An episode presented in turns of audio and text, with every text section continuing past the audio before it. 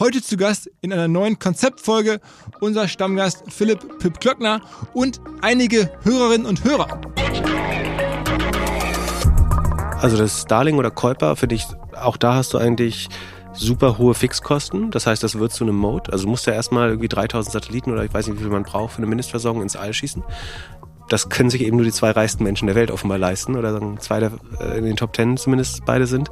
Ähm, und danach hast du aber eigentlich keinerlei variable Kosten mehr. Also du baust dieses Netz einmal auf und dann ist das Abo, was du vom Kunden bekommst. Äh, du schickst ihm noch die Antenne raus. Da hast du einmal ein bisschen Hardware, die du bezahlen musst. Äh, die zahlt der Kunde ja auch. Ich glaube, kostet 500 Euro oder so einmalig und dann zahlt er 65 Euro oder Dollar im Monat. Und das ist 100% Rohmarge.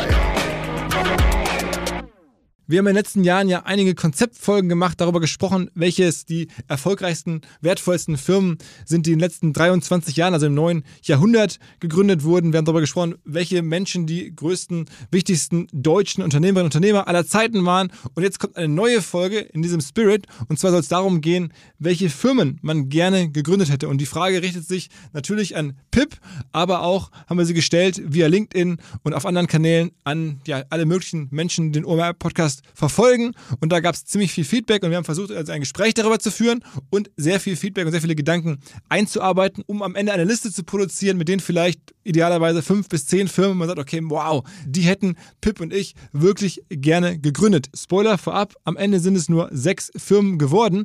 Aber um da hinzukommen, haben wir trotzdem über sehr viele Firmen sehr intensiv diskutiert, hatten viele Vorschläge und am Ende, wie immer, der Weg ist das Ziel.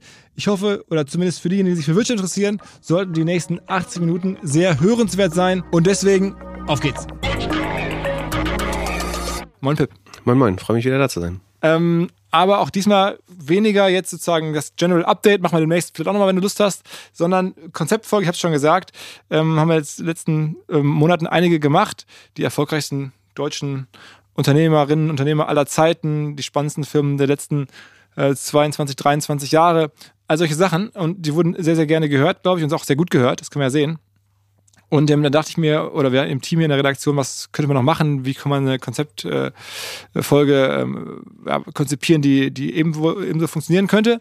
Und dann ähm, kam die Idee, eines Spiels, das ich eigentlich ganz gerne mit irgendwelchen Freunden beim Abendessen mal so mache oder wenn man in so einer Runde sitzt von, von Unternehmerinnen, Unternehmerfreunden, äh, dann bringe ich es ab und zu mal und sage, sag mal, was für eine Firma hättest du eigentlich gerne gegründet? Ähm, oder was hättet ihr eigentlich gerne gegründet, um so zu hören, wofür interessieren sich die Menschen, wie sind sie drauf, was auch ein bisschen was über die Person selber erzählt.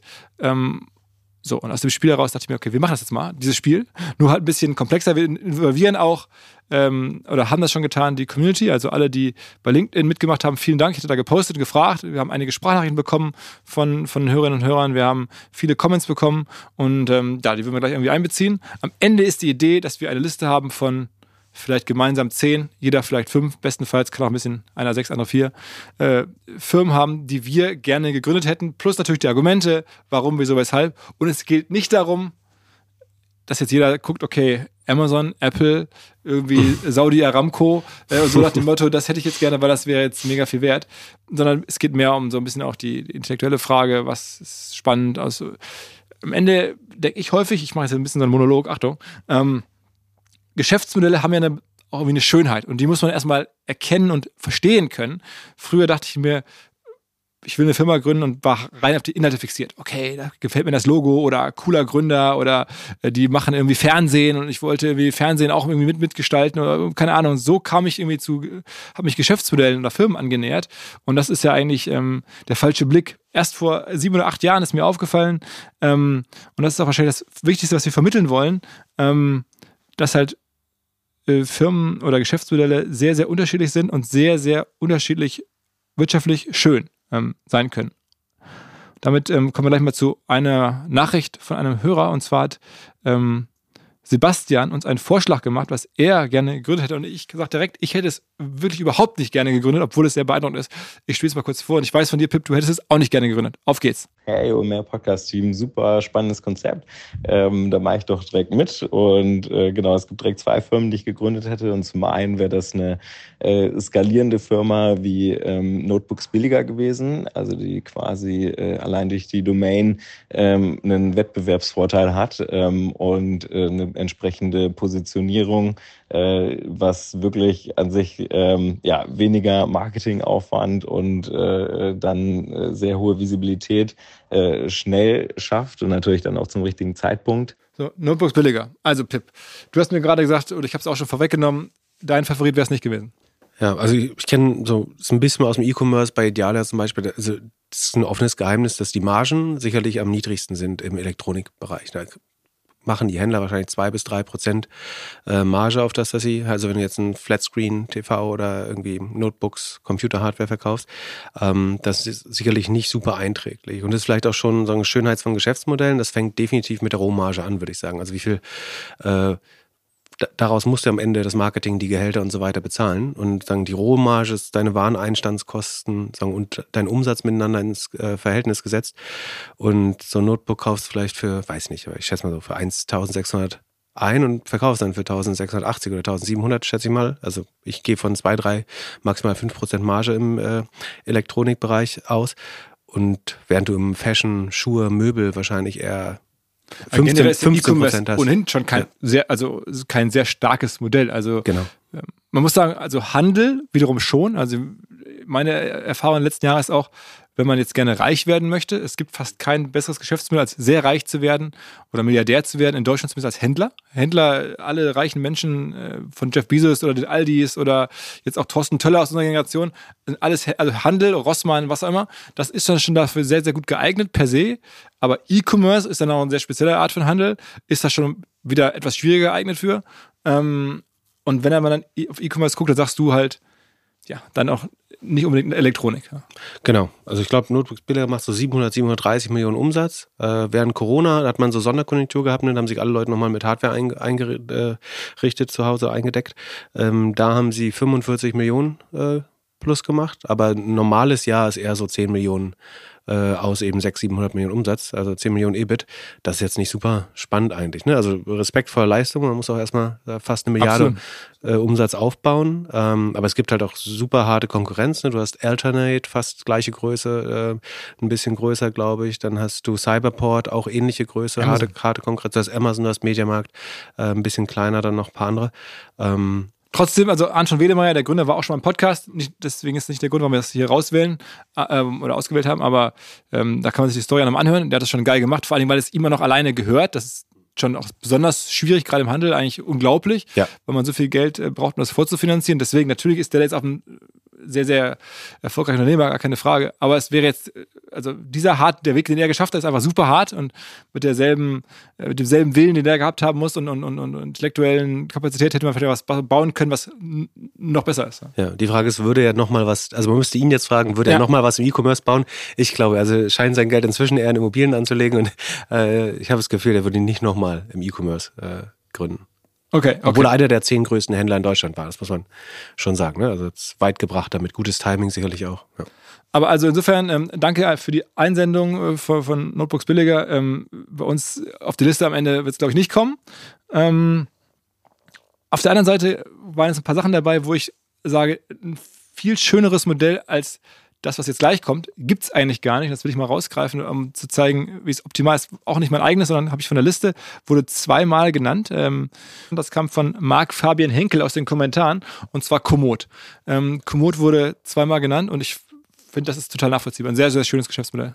Ja, äh, sowohl als User großer Fan, äh, als auch, also Komoot ist eine App, mit der man irgendwie ähm, Tracking, äh, Gravel Biking und sowas gut machen kann, Wandern, Wandern ne? Bergsteigen, Fahrradtouren, äh, genau. Oder ist auch, ich glaube, so, ich würde sagen, die beste einfach Fahrrad-App durch eine Stadt äh, auch durchaus. Und zwar weltweit. Ja, ja genau, genau. Ähm, was ich spannend finde, ist, dass man einen echten Burggraben hat, glaube ich. Weil man muss einmal, glaube ich, sehr stark in Kartenmaterial und die Verbesserung des Kartenmaterials investieren. Das hat, glaube ich, am Anfang schon relevante Kosten. Ähm, man kann das zukaufen, man kann das selber äh, bauen. Man, irgendwann können User aber dazu beitragen, auch die besten Routen und so weiter zu finden. Ähm, und das ist natürlich schwer dann für, für einen Konkurrenten nochmal nachzubauen. Ja, wenn man einmal wirklich die, die besten Karten hat, hat man natürlich hohe Anlaufverluste, äh, das, das nochmal zu bauen.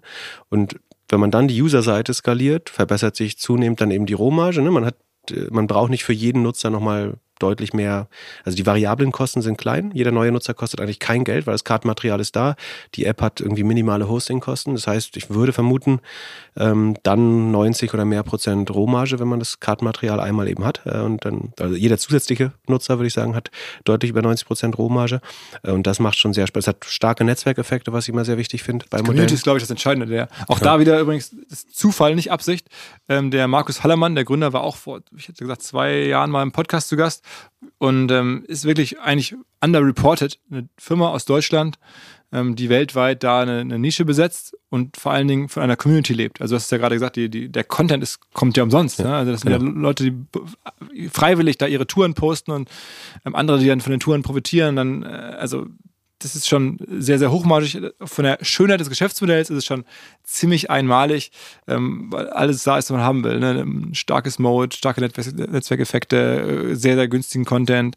Also äh, gleichzeitig keine Content Moderation Issues wie jetzt bei irgendwelchen so Social Media Networks, wo dann irgendwie ständig da Leute irgendwas Negatives reinmachen und da die, die Plattform verseuchen.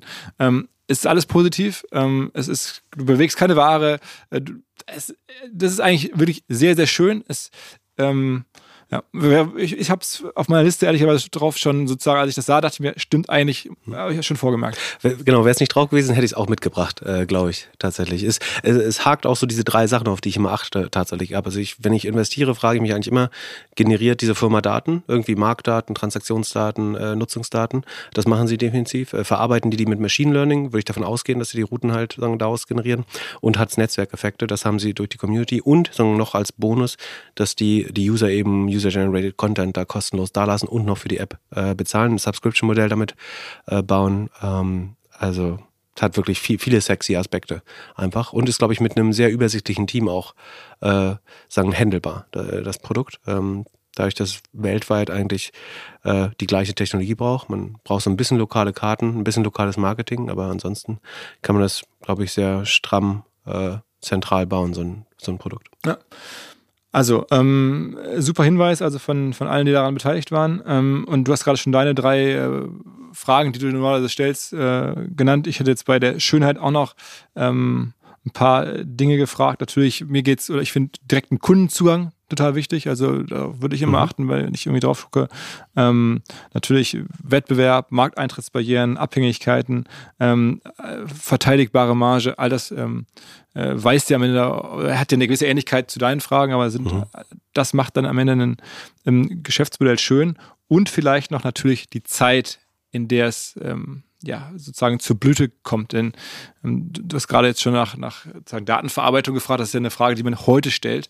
Ähm, ich hätte vor vielen Jahrzehnten wahrscheinlich auch gerne den Bertelsmann Buchclub äh, gerne gegründet. Das ist ein super Modell ähm, gewesen für viele Jahrzehnte. Da ist Bertelsmann daraus hervorgegangen. Das hätte ich natürlich wahnsinnig toll gefunden.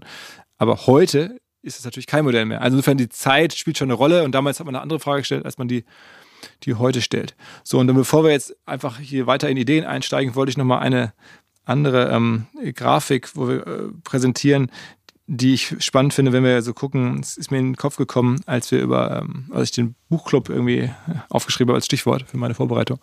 Ähm, es gibt eine Übersicht darüber, in welche Firmen man wie viel hätte vor 20 Jahren investieren müssen, um heute Millionär zu sein. Also am Ende die Logik, mit, wenn du vor 20 Jahren möglichst wenig Geld hättest investieren müssen, bist trotzdem heute Millionär, dann ist es eine super Firma. Was schätzt du, wer ist auf Nummer 1? Vor, vor 20 Jahren? Ja. Ähm, ich würde sagen, 1 ist Dominos, Nummer 2 Monster Energy wahrscheinlich. Nee, eins ist tatsächlich, also ich hoffe, dass es hier, ich habe das jetzt von Finanzen genommen, ähm, dass es richtig ist. Auf eins ist Apple.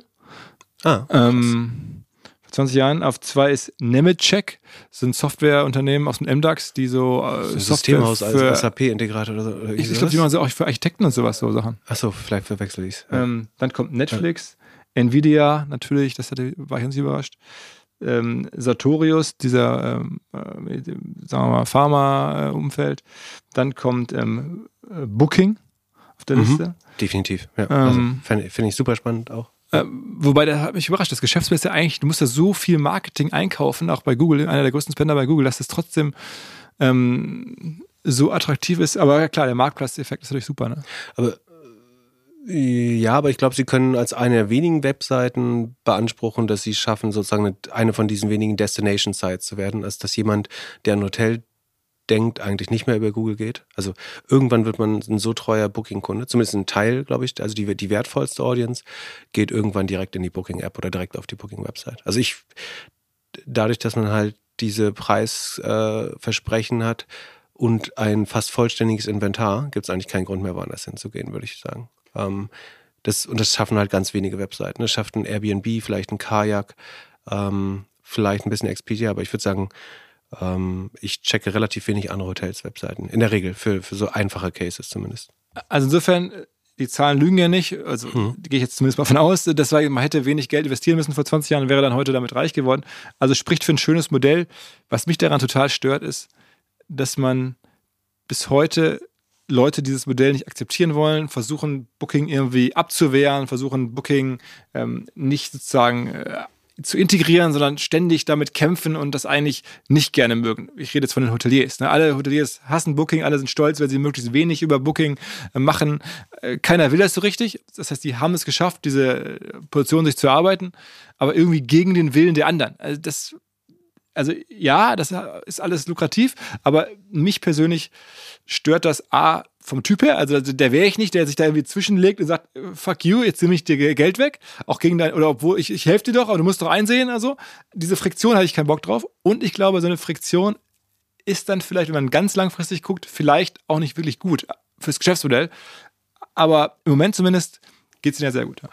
Ich glaube schon, dass sie es schaffen, dass Menschen im absoluten Durchschnitt sagen, eine bessere Hotelerfahrung haben. Also die Marge, das, darüber kann man reden. Ne? Das ist, ich glaube, für den Markt ist es trotzdem super ungesund. Äh, aber ich glaube, die Firma sagen, ist mega attraktiv. Äh, es zeigt sehr gut, was man für einen Marktplatz braucht, nämlich einen fragmentierten Markt. Äh, du stellst ja die Frage, warum funktioniert das gegen den Widerstand der Hotels? Und die Antwort ist, weil alle Hotels glauben, dass sie miteinander ko konkurrieren und nicht mit Booking. Äh, ähm, das ist viel schwerer, wenn du auf einer Marktseite nur noch ein, zwei Player, wenn du ein Trivago bist, dann hast du da eben nur noch die sind ja noch ein Level drüber zwischen äh, Google und Booking, das hat nicht so gut funktioniert. Und da gab es halt keinen fragmentierten Markt, weil sie am Ende Booking und Expedia miteinander verglichen haben äh, oder noch ein paar andere Hotelbuchungswebsites. Ähm, und da gab es einfach nicht mehr genug Konkurrenz und äh, Unterschiedlichkeiten dazwischen. Bei den Hotels kannst du davon ausgehen, die werden sich niemals so wie Verlage vielleicht auch, die werden sich niemals verabreden, zusammenzuarbeiten und sich gegen Booking zu sperren, sondern die glauben, sie müssen konkurrieren. Und deswegen nutzt du so dieses Red Race der Hotels eigentlich aus, dass sie sich mit preislich unterbieten, die, die Sonderkonditionen verbessern oder Zusatzleistungen verbessern. Ähm, und solange du auf einer Seite so eine fragmentierte, einen fragmentierten Markt mit viel Konkurrenz hast, dann schaffst du es halt als Marktplatz oft ganz gut, dich darüber zu legen und von dieser Konkurrenz äh, zu, zu profitieren. Und das hat Booking, glaube ich, ganz gut gemacht. Auf der anderen Seite sind sie so, auf der Demand-Seite sehr stark von Google abhängig noch. Das stimmt, das stimmt schon. Aber ich würde sagen, dass ein guter Prozentsatz der Nutzer, die sie akquirieren, eben dann über kurz oder lang doch zu einem sehr loyalen Nutzer, Nutzerin wird, die das als Destination-Site nutzen. Also ich sag's mal so, ähm, also rational und äh, gehe ich das alles mit. Am Ende hätte ich trotzdem eher Bock auf eine Firma gegründet zu haben, wo ich nicht das Gefühl habe, heute Abend ja meine Autoreifen zerstochen.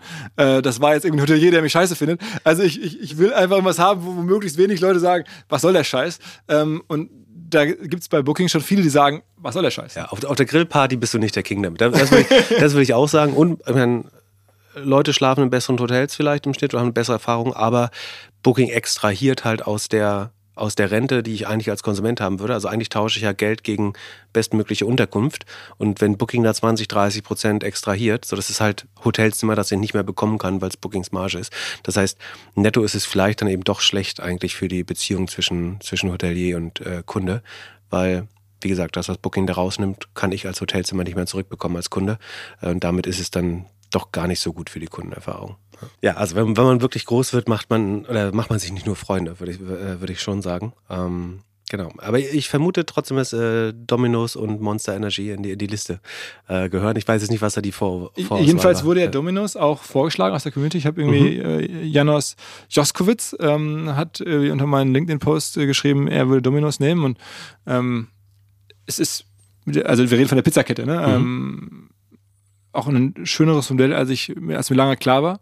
Ähm, hat spannenderweise Netzwerkeffekte, was man nicht denken würde. Aber Wo kommen die, die her? Die Dominus-Filialen machen quasi ihr Netz immer enger. Also du hast nicht so einen hundertprozentigen Gebietsschutz, sondern wenn dann zwischen zwei Dominus-Filialen, äh, wenn da ausreichend äh, Volumen besteht oder Nachfrage, dann wird oft noch eine dritte aufgemacht äh, in der Nähe, wodurch die Lieferzeiten dann nochmal kürzer würden. Also sagen wir, du wohnst genau in der Mitte zwischen beiden, dann hast du zu beiden Filialen sieben Minuten Lieferzeit, macht jetzt dazwischen eine neue nochmal auf, dann würdest du sagen, die konkurriert ja mit den anderen beiden.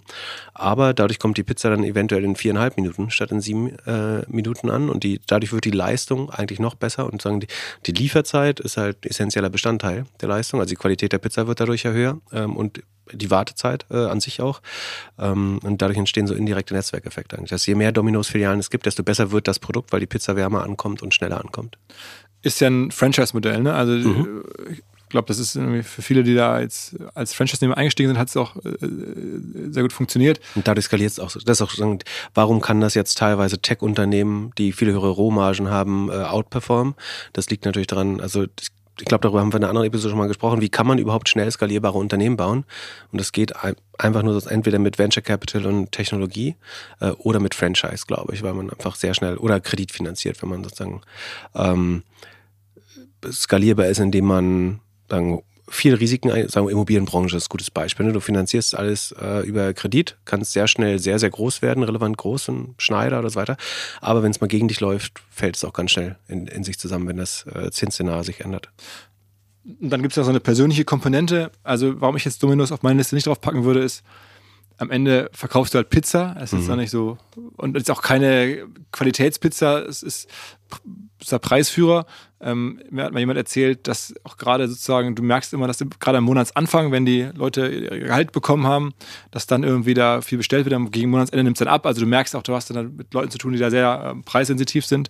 Ähm, hast du im E-Commerce aber, glaube ich, auch. Ich glaube, ein, ein Tarek oder so könnte ähnliches berichten. Also man, man sieht das aggregiert, so sagen wir, auf dem Level von einem Idealo sieht man das auf jeden Fall ähnlich und oder auf Amazon auf jeden Fall. Aber also mir, mir, mir geht so, ich finde das auch äh, total respektables Modell. Gleichzeitig ähm, führt es mich zu einer anderen Sprachnachricht, die ich bekommen habe, äh, die wir bekommen haben. Ähm, in dem Falle habe ich einen Kollegen hier motiviert mitzumachen, und zwar den Noah Leidinger.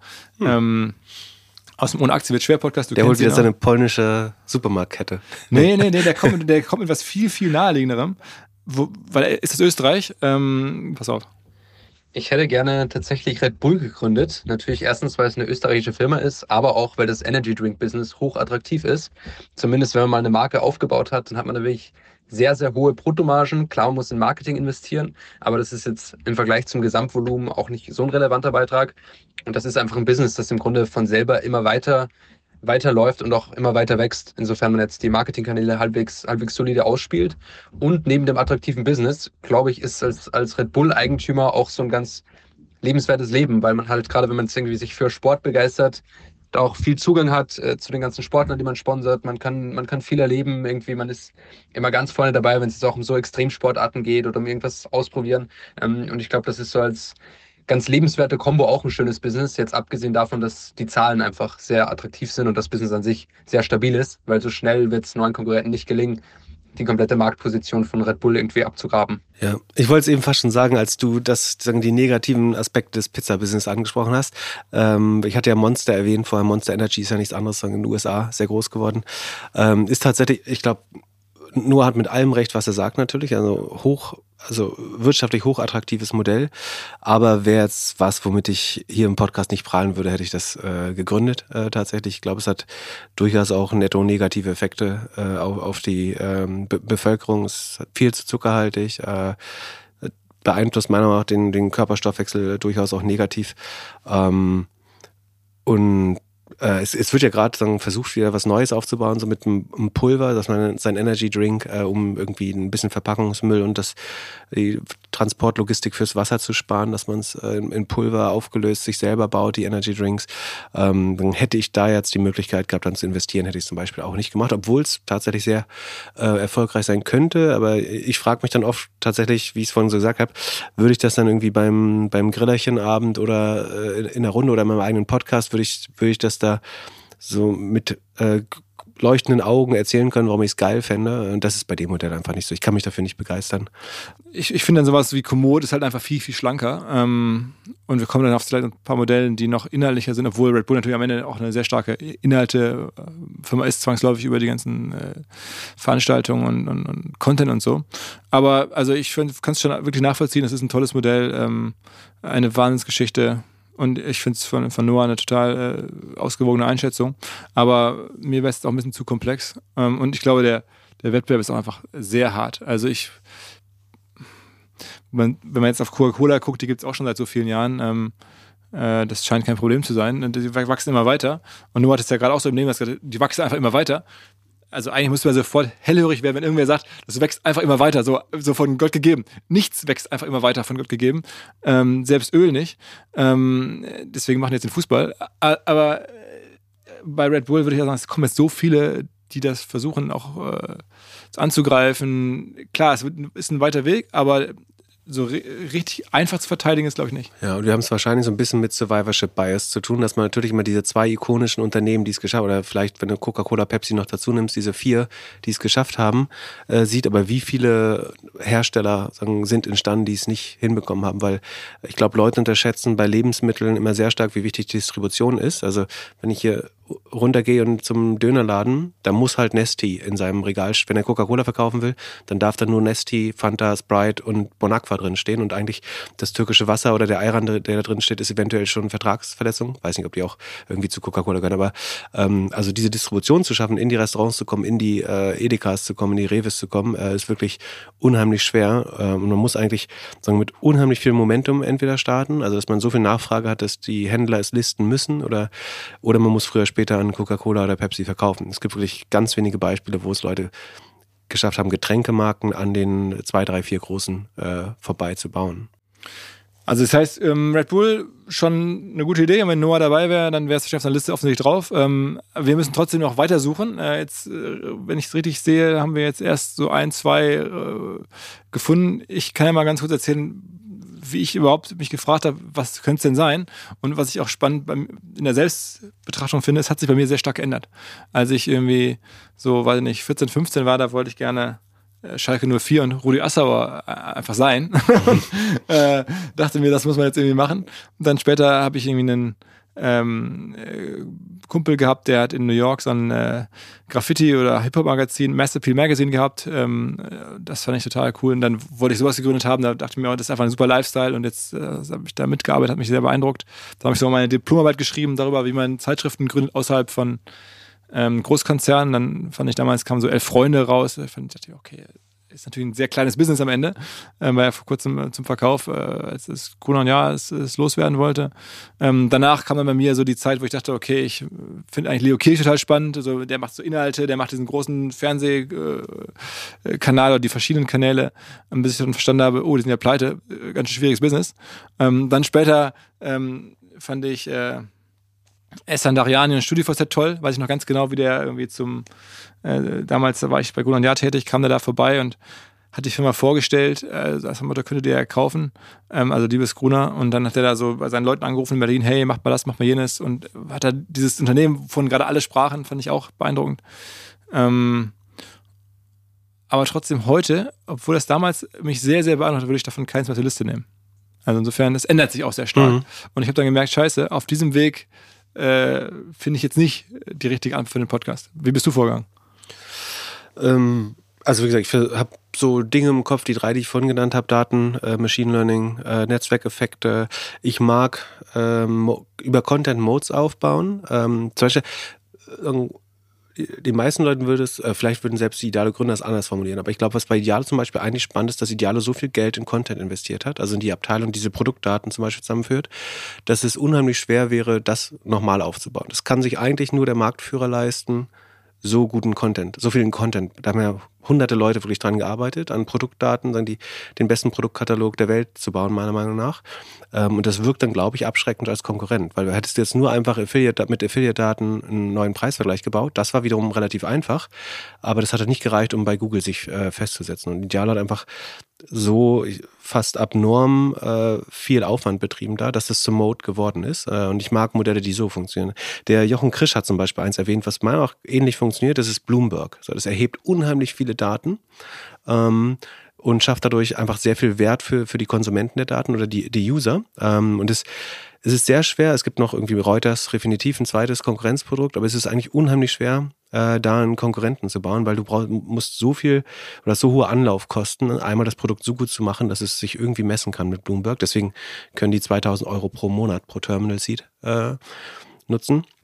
Und so eine Modelle finde ich spannend. Weil ich tatsächlich habe ich mal überlegt, ob man so einen Bloomberg 2.0, also bessere Insights äh, für Private Companies. Eigentlich ist ein Bloomberg für Private Companies. Das gibt es ja so Crunchbase, PitchBook oder Aula, äh, die das probiert haben. Aber ich dachte mal, das könnte man noch mal bauen, aber es ist schon wirklich schwer. Also, also bei Bloomberg bin ich sofort dabei. Ja. Also ich habe das auch vom, schon ein paar Mal gedacht. Äh, auch äh, der, der Michael Bloomberg ist jetzt ja unter anderem New Yorker Bürgermeister gewesen und jetzt keine, die Firma hat man schon mal so wahrgenommen, ist auch eine riesen Firma. Ich habe das jetzt auch nach dem Hinweis vom Jochen nochmal angeguckt. Da arbeiten, glaube ich, über 10.000 Leute. Die machen ähm, über 10 Milliarden Dollar Umsatz, also ein Riesenladen, äh, ähm, verkaufen dann da diese, diese Seeds und halt ein bisschen Werbung, aber im Wesentlichen halt diese Seeds äh, für, dass du Zugang hast zu Aktieninformationen und so. Äh, jeder, der irgendwie in einer Investmentbank arbeitet, der in der Börse arbeitet, der hat so ein Seed. Das ist also hm. Äh, Finanzbusiness-Pros müssen das weltweit kaufen und daher kommt's.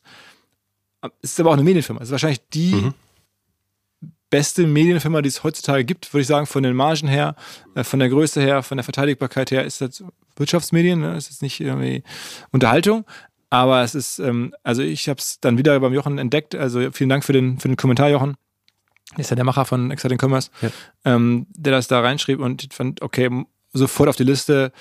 Was übrigens dabei auch krass ist, dem Michael Bloomberg, dem gehört immer noch über 80 Prozent daran. Ja. Also es ist nicht börsennotiert ja. oder so, hätte man nicht mit partizipieren können. Das ist Wahnsinn. Also dass eine Firma in der Dimension ähm, noch so viel dir gehört. Also und findet man einen Publisher, der 100 Milliarden wert ist. Also Bloomberg ist 96 Milliarden, Milliarden schwer, äh, laut Bloomberg. das ist nun mal die Liste oder Forbes oder Bloomberg, darauf referenziert man in der Regel.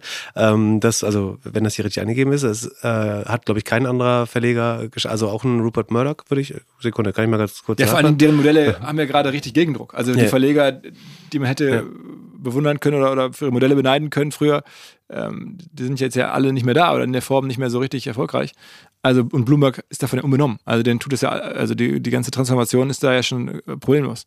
Also, äh, okay, wir nehmen jetzt mal Komoot also, und ähm, Bloomberg auf die Liste. Genau. Rupert Murdoch ist nur 8 Milliarden äh, schwer. Also ich würde schon vermuten, dann kommt gar nicht mehr so viel anderes. Äh, In der Medienwelt. Ja. ja, ist halt die Frage, wie du jetzt natürlich. Ist Google auch eine Medienfirma? Wahrscheinlich nicht. Ne? Ähm, ja, sagen Verleger, würde ja. ich sagen. Ja, also ja. Schon beeindruckend. Äh, sehr, ja, genau. Also insofern, das ist äh, auch einer der Kommentare, wo ich davor dachte, okay. Und ähm, ich meine, es gibt, es gibt viele neue Challenger, ne? Es gibt so Ticker und Käufin und so, die versuchen jetzt sozusagen für die Millennial-Generation nochmal neue Tools zu bauen, die ähnlich funktionieren. Aber ist es halt wirklich schwer, gegen diese, die, diesen Mode, diesen Burggraben an Content anzulaufen. Weil du, du schaffst es einfach nicht, ein Produkt zu bauen, äh, das das alles delivern kann, wofür Leute dann eben gern 2000 Euro zahlen. Du kannst 10% glaub, davon machen für 20 Euro, das funktioniert, aber du kannst nicht auch nur auf 90% oder 80% davon kommen äh, und äh, das würde einfach zu viel Geld kosten. Es ist ja, meine ich auch, ich bin jetzt kein Profi-Nutzer, habe das mal im Praktikum früher kennengelernt, also Bloomberg, ähm, so eine Art Social Network, weil halt mhm. Leute sozusagen innerhalb von Bloomberg anderen Bloomberg-Nutzern was schicken können und da so eine Art internes Messaging-System ist und so. Also, das heißt, du hast dann noch verschiedene so Hidden Genau, das äh, Bloomberg Chat, genau. genau ähm, ja. Die nochmal, die sehr, sehr, sehr schwer sind abzulösen. Ähm, und da wird dann auch wahrscheinlich wenig gespammt, sondern es sind alles Leute, die sehr viel Geld dafür bezahlen, da drin zu sein und, und auch Klarnamen drin sind und so. Also diese ganze Social Network Community oder Komponente, die da noch dabei ist. Ähm, also, ähm, das nehmen wir auf jeden Fall mit. Mal gucken, ob es überhaupt noch was gibt, was das. Aber gibt es noch ein Content-Business, das du, also du hast, du hast ja ein Content-Business, also ja, nee, nicht nur, aber überwiegend, würde ich sagen, oder sagen, ja ist essentieller Bestandteil. Es hat ja sogar jemand netterweise OMR geschrieben, also vielen Dank dafür. Ähm, ich, also ich bin sehr happy mit OMR, das ist ja keine Frage, aber die Übung war jetzt eine andere. Also was hätte man gerne gegründet, aber ich bin natürlich sehr, sehr froh, das gegründet zu haben. Insofern, ähm, das gefällt mir schon ganz gut. Was wäre ähm, das nächstbeste, was du ähm, noch machen? Ja, also das, ich kann ja sagen, was ich, ähm, also, oder erstmal so, was mir auch was natürlich beeindruckt ist, klar Netflix, aber ist ein bisschen jetzt äh, ein bisschen zu, zu wenig, das jetzt äh, zu nennen, weil das ist jetzt ja offensichtlich, dass das alle toll finden, dass man da irgendwie auch hätte mit viel Geld verdienen können, dass man da irgendwie sozusagen weltweiter die Filme äh, mit äh, ein bisschen äh, shapen kann. Das, das macht natürlich Spaß. Aber ähm, eins, was ich jetzt ein bisschen so mehr versteckt gut fand, ist Patreon. Ähm, kennst du Patreon? Ja, uh, ja. Yeah, yeah. mhm. Die deutsche Variante heißt Steady ähm, und verfolge aus der Ferne auch so ein bisschen. Ähm, am Ende geht es darum, dass du versuchst, eine Plattform zu sein, wo halt äh, Creator, also Content-Menschen, ähm, Unterstützung herbekommen können und du organisierst quasi für die, äh, am Ende nennen die es Abonnenten oder Spender, könnte man auch sagen, also Leute, die aber im Abo sagen, Mensch, diesen Creator, diesen YouTuber, diesen Twitch-Account, was auch immer, äh, finde ich so gut, diesen Podcast finde ich so gut, die kommen alleine nicht klar. Aber Patreon, ich schließe so ein Patreon Abo ab für die und dann bekommen die über Patreon ähm, jeden Monat 10 Euro, 15 Euro, 5 Euro, wie auch immer. Und Patreon bekommt halt davon dann eine, eine Kommission und einen Teil ab. Ist aber auch viel Adult-Business, glaube ich, drin, wenn ich mich nicht irre. Ich nehme an, du hast die letzten OnlyFans-Zahlen gesehen. Äh, ja. Der Owner zahlt sich 450 Millionen Dividende, glaube ich, die, die da rauspurzeln jedes Jahr an, an Cashflow quasi aus, aus OnlyFans. Allerdings, Zahlen habe ich auch gesehen, ähm, schicke ich übrigens rum kommende Woche im WhatsApp-Newsletter. Wer hier zuhört, kennt ja vielleicht meinen WhatsApp-Newsletter, wo ich so Content-Links rumschicke. Ähm, drei Stück jede Woche. Und da gab es einen Artikel von The Deep Dive, äh, alles drin über die OnlyFans-Zahlen. Wirklich krass. Es sind nicht ganz so viele, glaube ich, nur so 350 Millionen. Dieser ukrainischer ähm, Gründer von OnlyFans, der sich da persönlich als Dividende ausschüttet, wirklich krass. Aber ähm, zu Patreon, das ist, glaube ich, nicht so sehr ein Adult-Business wie OnlyFans. Also die, die Projekte, die ich in Deutschland kenne, ähm, sind irgendwie ein Basketball-Podcast oder also Nischen-Podcast, der dann alleine nicht über Werbung finanzieren kann. Ähm, oder halt ähm, ähm, kurz gesagt, ein YouTube-Kanal, der so ein bisschen Wissenschaft mhm. erklärt. Mhm. Ähm, das sind so die typischen äh, Publisher, kann man sagen, bei Patreon.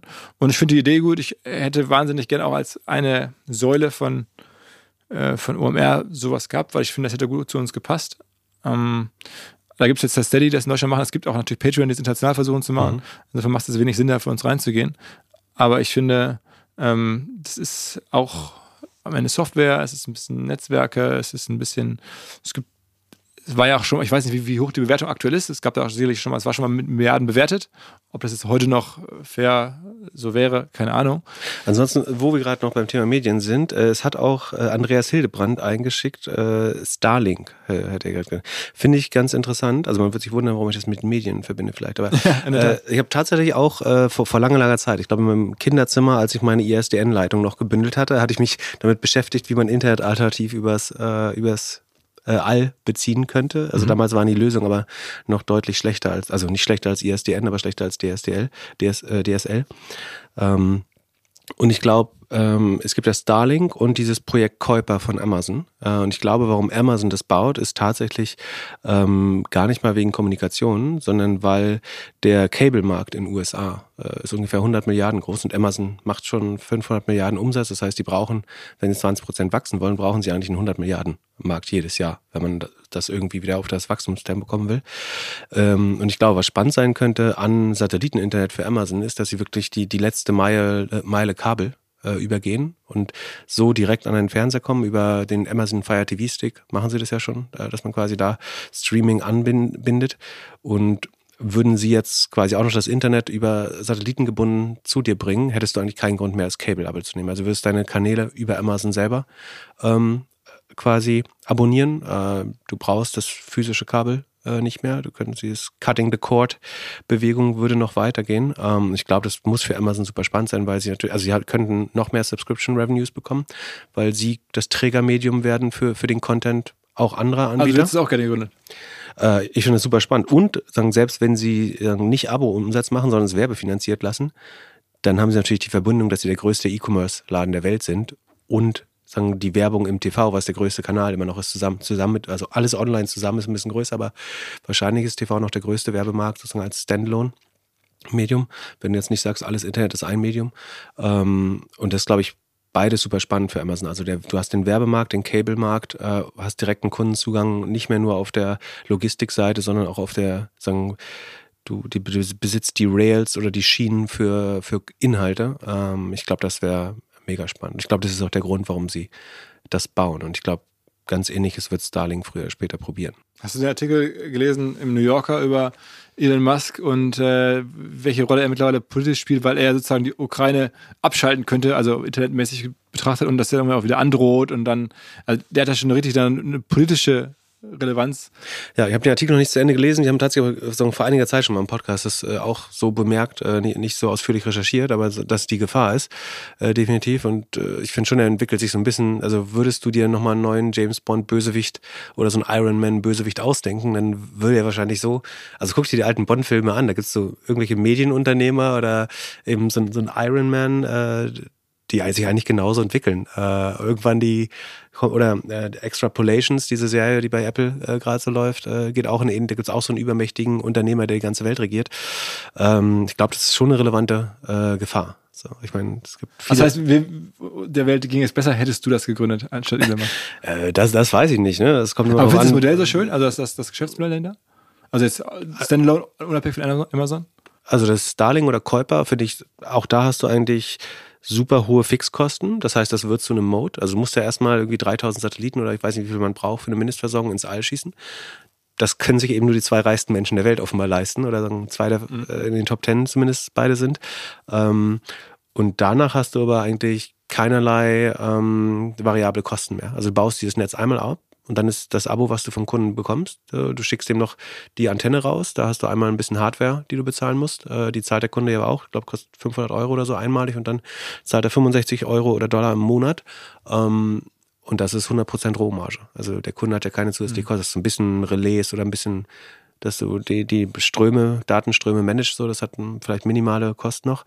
Aber hast du das einmal aufgebaut, es ist ja, wie ein Schienennetz oder so. Ja, also ein Schienennetz musst du warten. Die, die Satelliten musst du weniger warten als ein Schienennetz, würde ich sagen. Ich glaube, ein super spannendes Modell. Plus, du hast vorhin gesagt, du magst äh, Modelle mit direktem Kundenzugang. Das ist das Modell, was ich zwischen den Kundenzugang von einem Google, von einem Facebook nochmal setzen kann, theoretisch, weil sie es muss reguliert werden eigentlich. Ne? Telekommunikation ist ja eigentlich sowieso hoch reguliert äh, in der Regel. Ähm, und auch das wirst du regulieren müssen, weil äh, es gab ja jetzt schon, Elon Musk hat bei X, also eben als Twitter, ja angefangen, zum Beispiel die Seiten der New York Times äh, zu drosseln. Also dass es fünf Sekunden dauert, die aufzurufen. Und was heißt das, wenn dem man jetzt auch das, Internet, das Satelliteninternet mhm. gehört? So, eventuell komme ich dann nicht mehr auf Medien, die ihm nicht gewogen sind oder so. Äh, das birgt schon viele Gefahren. Aber das ist Thema für einen anderen Podcast. Na, okay, aber äh, also ich nehme es auf die Liste mit drauf. Aber ich finde es, ich, ich, ja, ich finde es äh, war wäre so oder so auf der Liste gewesen, so wie Bloomberg auch. Äh, aber hier Andreas Hildebrand fand es auch spannend. Ja. Okay, okay. Ähm, ich habe so ein paar andere Sachen gesehen, wo ich dachte, die könnten dir gefallen. Also der Andreas Sobing äh, hat geschrieben, monday.com hat das begründet. Ähm, ich lese mal kurz seine Begründung vor und ich dachte mir, das wird Pip gerne gelesen haben. Und zwar, was hat er geschrieben? Sekunde. Ich bin seit, absolut, ich bin seit vielen Jahren absoluter Monday-Fanboy und das hat definitiv meine Arbeit vor allem durch die Planung mit internen und externen Teams vereinfacht. Hierzu gibt es dann noch einen großen Monday-Apps-Kosmos und mit Tools wie Make oder Zapier kann man super fehlende Puzzleteile anderer Tools ergänzen. Neben den Themen KI, API und den angesprochenen Apps gibt es auch noch die Möglichkeit der Integration und mittlerweile ähm, Spaces. Hier teilt die Community Vorlagen für Boards oder Dokumente. Also ich bin kein Nutzer, aber Softwarefirma starke Integration in, in, die jeweiligen Firmen, B2B, dachte ich mir, das ist was für Pip. Genau, ich glaube, ein gutes Beispiel für, wie wichtig Rohmarge ist. Äh, man könnte auch so ein kleines Cluster bilden. Ich glaube, was auf, für Monday.com stimmt, stimmt auch für Asana, zum Beispiel von Dustin Moskowitz, dem einem der Facebook-Gründer, ähm, oder für ein Atlassian äh, vielleicht auch. Also, was die verbindet, ist einerseits das, was ähm, der Name war von dem Hörer, Entschuldigung. Andreas Sobing. Genau. Also Andreas scheint ja offenbar ein Fan zu sein. Und diese, diese Firmen basieren darauf, dass es so einen sogenannten Champion gibt, der das wie so ein trojanisches Pferd in die Firma reinbringt. Der sagt so, äh, ich arbeite hier schon mit meinem Kegelverein damit oder so ungefähr. Oder ich, ich nehme das jetzt mal mit in die Firma. Oder ich glaube, für, un, für unser kleines Team ist das genau das Richtige. Äh, und dann merken mehr und mehr Firmen, in, Leute in der Firma, dass das ein ganz geiles Produkt ist. Und so bringen einzelne sogenannte Champions das rein. Das trifft für Monday, Asana, Atlassian eigentlich gleichermaßen zu.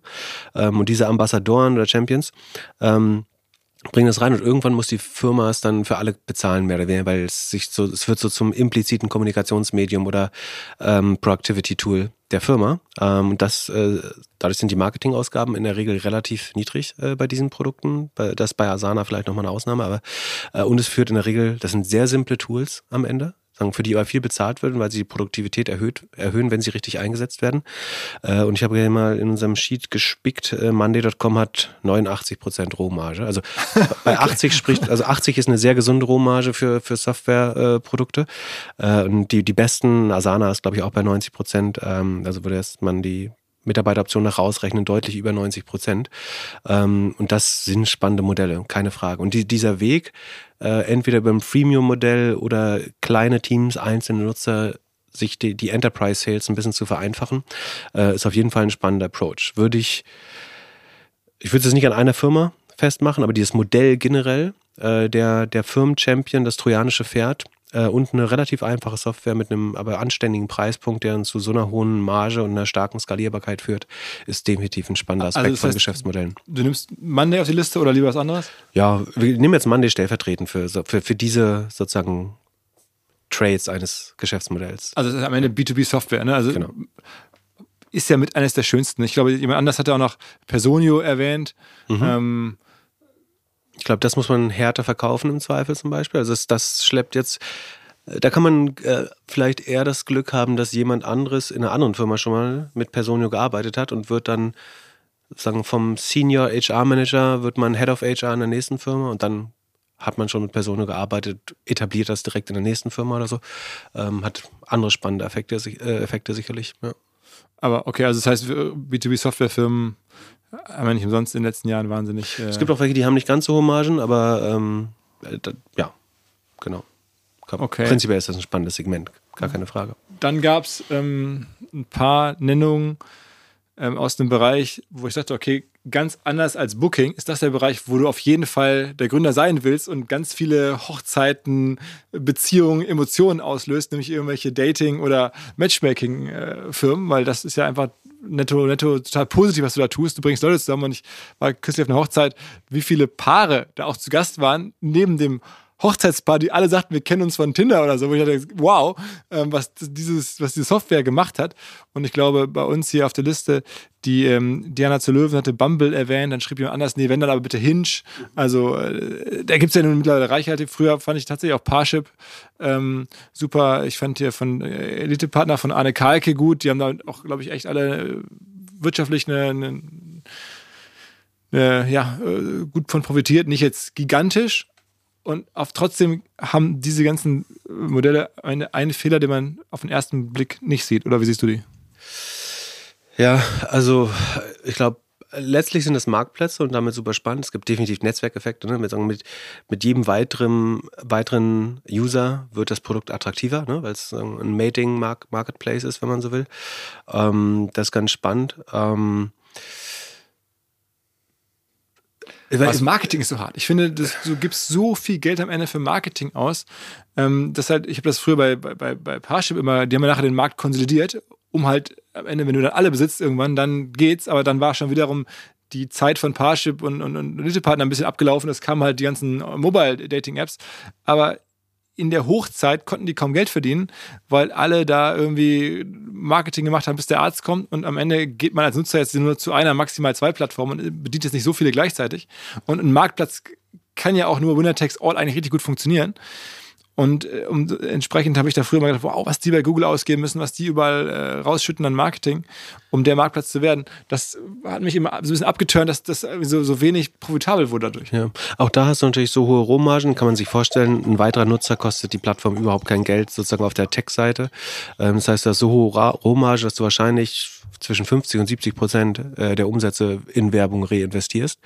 Ähm, und ja, du hast eine sehr große Konkurrenz. Die Frage ist, schafft man eben nochmal ich glaube, deswegen geht man auch in die Richtung, dass man jetzt versucht, produktseitig einen neuen Approach zu bauen, sodass man nochmal virales Wachstum hat.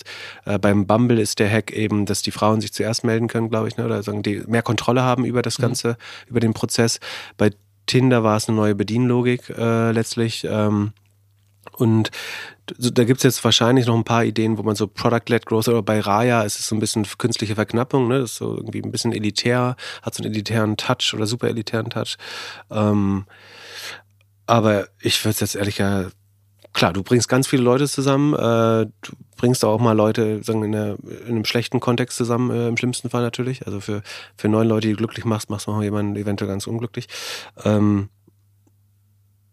äh, auf meine Liste wird es jetzt nicht schaffen, aber es sind spannende Modelle schon. Aber wenn, wenn du schaffst, irgendwie von dieser Marketingabhängigkeit loszukommen. Also ich fände es auch also irgendwie naheliegend äh, vom Ganzen, aber ich würde es auch nicht drauf nehmen, weil ich finde, diese Marketingabhängigkeit ist zu hoch und vor allen Dingen die Haltbarkeit ist zu gering, wenn du, wenn du siehst, Bloomberg, das gibt es seit wie vielen Jahren? 50 Jahren oder so. Und diese Dinger, die kommen ja im, im Jahres- oder nicht ganz, aber im, im sagen wir mal, 10-Jahres-Rhythmus kommen neue. Und das ist natürlich dann auch irgendwie stressig zu wissen, eigentlich hast du nur zehn Jahre. Genau, ich glaube, also wer, wer, am stärksten davon profitiert, ist auf jeden Fall Dirk Streuer, würde ich sagen. So, wenn du überlegst, jede neue Dating-App siehst du eigentlich zuerst in der Bushaltestelle. Äh, immer. Also auch, auch Bumble, auch Tinder, auch die neuen äh, wieder. Äh, und von daher ist der wahrscheinlich indirekt der, der größte Profiteur dabei. Okay. Was mich übrigens überrascht hat, um nochmal wieder ein ganz anderes äh, Segment zu besteigen, äh, Benjamin Uhlmann hat das reingepostet. Ähm, Engelbert Strauß. Sagt ihr das was?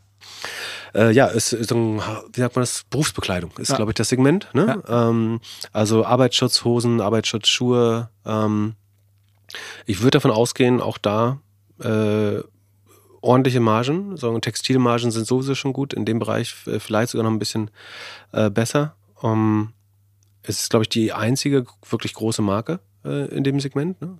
Ja, ist also Berufsbekleidung? Nicht, nicht, nicht Monopol, aber haben bestimmt 30, 40 Prozent des Marktes, würde ich denken. Vielleicht mehr. Ähm, es gibt sicherlich so unbranded und Nischensachen noch ein bisschen, aber ähm, es gibt in den USA ein spannendes vergleichbares Modell für Arzt- und äh, Pflegerbekleidung. Äh, Fix heißt das. Also FIGS, ne? FIGS, genau, wie, wie die Feige. Ähm, Finde ich ein, ein, spannendes Modell, weil es so unattraktiv im, im herkömmlichen Sinne ist. Also, also ist halt keine geile Marke. Du arbeitest wahrscheinlich nicht mit den coolsten Influencern zusammen, aber ähm, für die Audience bist, bist du dann eben, eben doch eine Marke. Äh, ich, ich, am Ende ist es auch äh, fast schon ähnlich wie Komoot. Und das hat der Benjamin auch reingeschrieben. Es lebt irgendwie halt nicht von Performance-Marketing, sondern von der Community. Also es scheint da eine echte Handwerker-Community zu geben, die das halt feiern. Und das ist dann so ein bisschen so das Lululemon oder das Gymshark, sagt er, ähm, für die Handwerkerwelt. Und das äh, das kenne ich nicht so genau, aber ich dachte auch irgendwie, ich würde jetzt ehrlicherweise keine ähm, Klamottenmarke so stark finden, dass ich die Liste drauf packe. Aber ähm, es hat mich überzeugt, zumindest das zu lesen. Was ich mich frage, ist, wie viel D2C-Share haben, hat Engelbert Strauß? Also wie viel ist, geht, man sieht ja so die Berufsbekleidungs, äh, so in B-Lagen gibt es immer so ein Berufsbekleidungsgeschäft. Ja, ja. äh, da ist das natürlich auch ausgestellt dann. Aber wie viel basieren die noch auf dem Handel und wie viel können die D2C verkaufen? Das wird natürlich nochmal deutlich spannender, wenn du direkt äh, an, beziehungsweise ist ja nicht D2C, sondern es ist trotzdem B2B, aber ohne Zwischenhandel, das meine ich. Ähm, das ist schon nochmal spannend, äh, dann das Modell, wenn du kein, den Handel nicht mehr brauchst. Sollen wir nochmal ein, zwei Nutzernachrichten hören oder hast du doch sofort ein, zwei Sachen, wo du sagst, Mensch, Philipp, das muss auf jeden Fall auf die Liste drauf? Äh, wie du magst, äh, ganz gern. Dann halten wir die Spannung ja. hoch und hören noch ein, zwei Sachen. Ich würde am Ende noch eine Sache sagen, die, die ich schon immer mal gründen wollte, zum Beispiel. Oder Nö. mindestens eine, aber. Wir brauchen noch, wir haben jetzt aktuell auf der Liste haben wir äh, Komoot, Bloomberg, Patreon, Starlink und Monday. Also wir sind jetzt erst bei fünf. So Platz für zwei, drei weitere wäre noch. Ähm, ich fand ehrlicherweise das hier, was der Hörer Felix geschickt hat, gar nicht so schlecht. Hallo Philipp und Philipp, hallo OMR.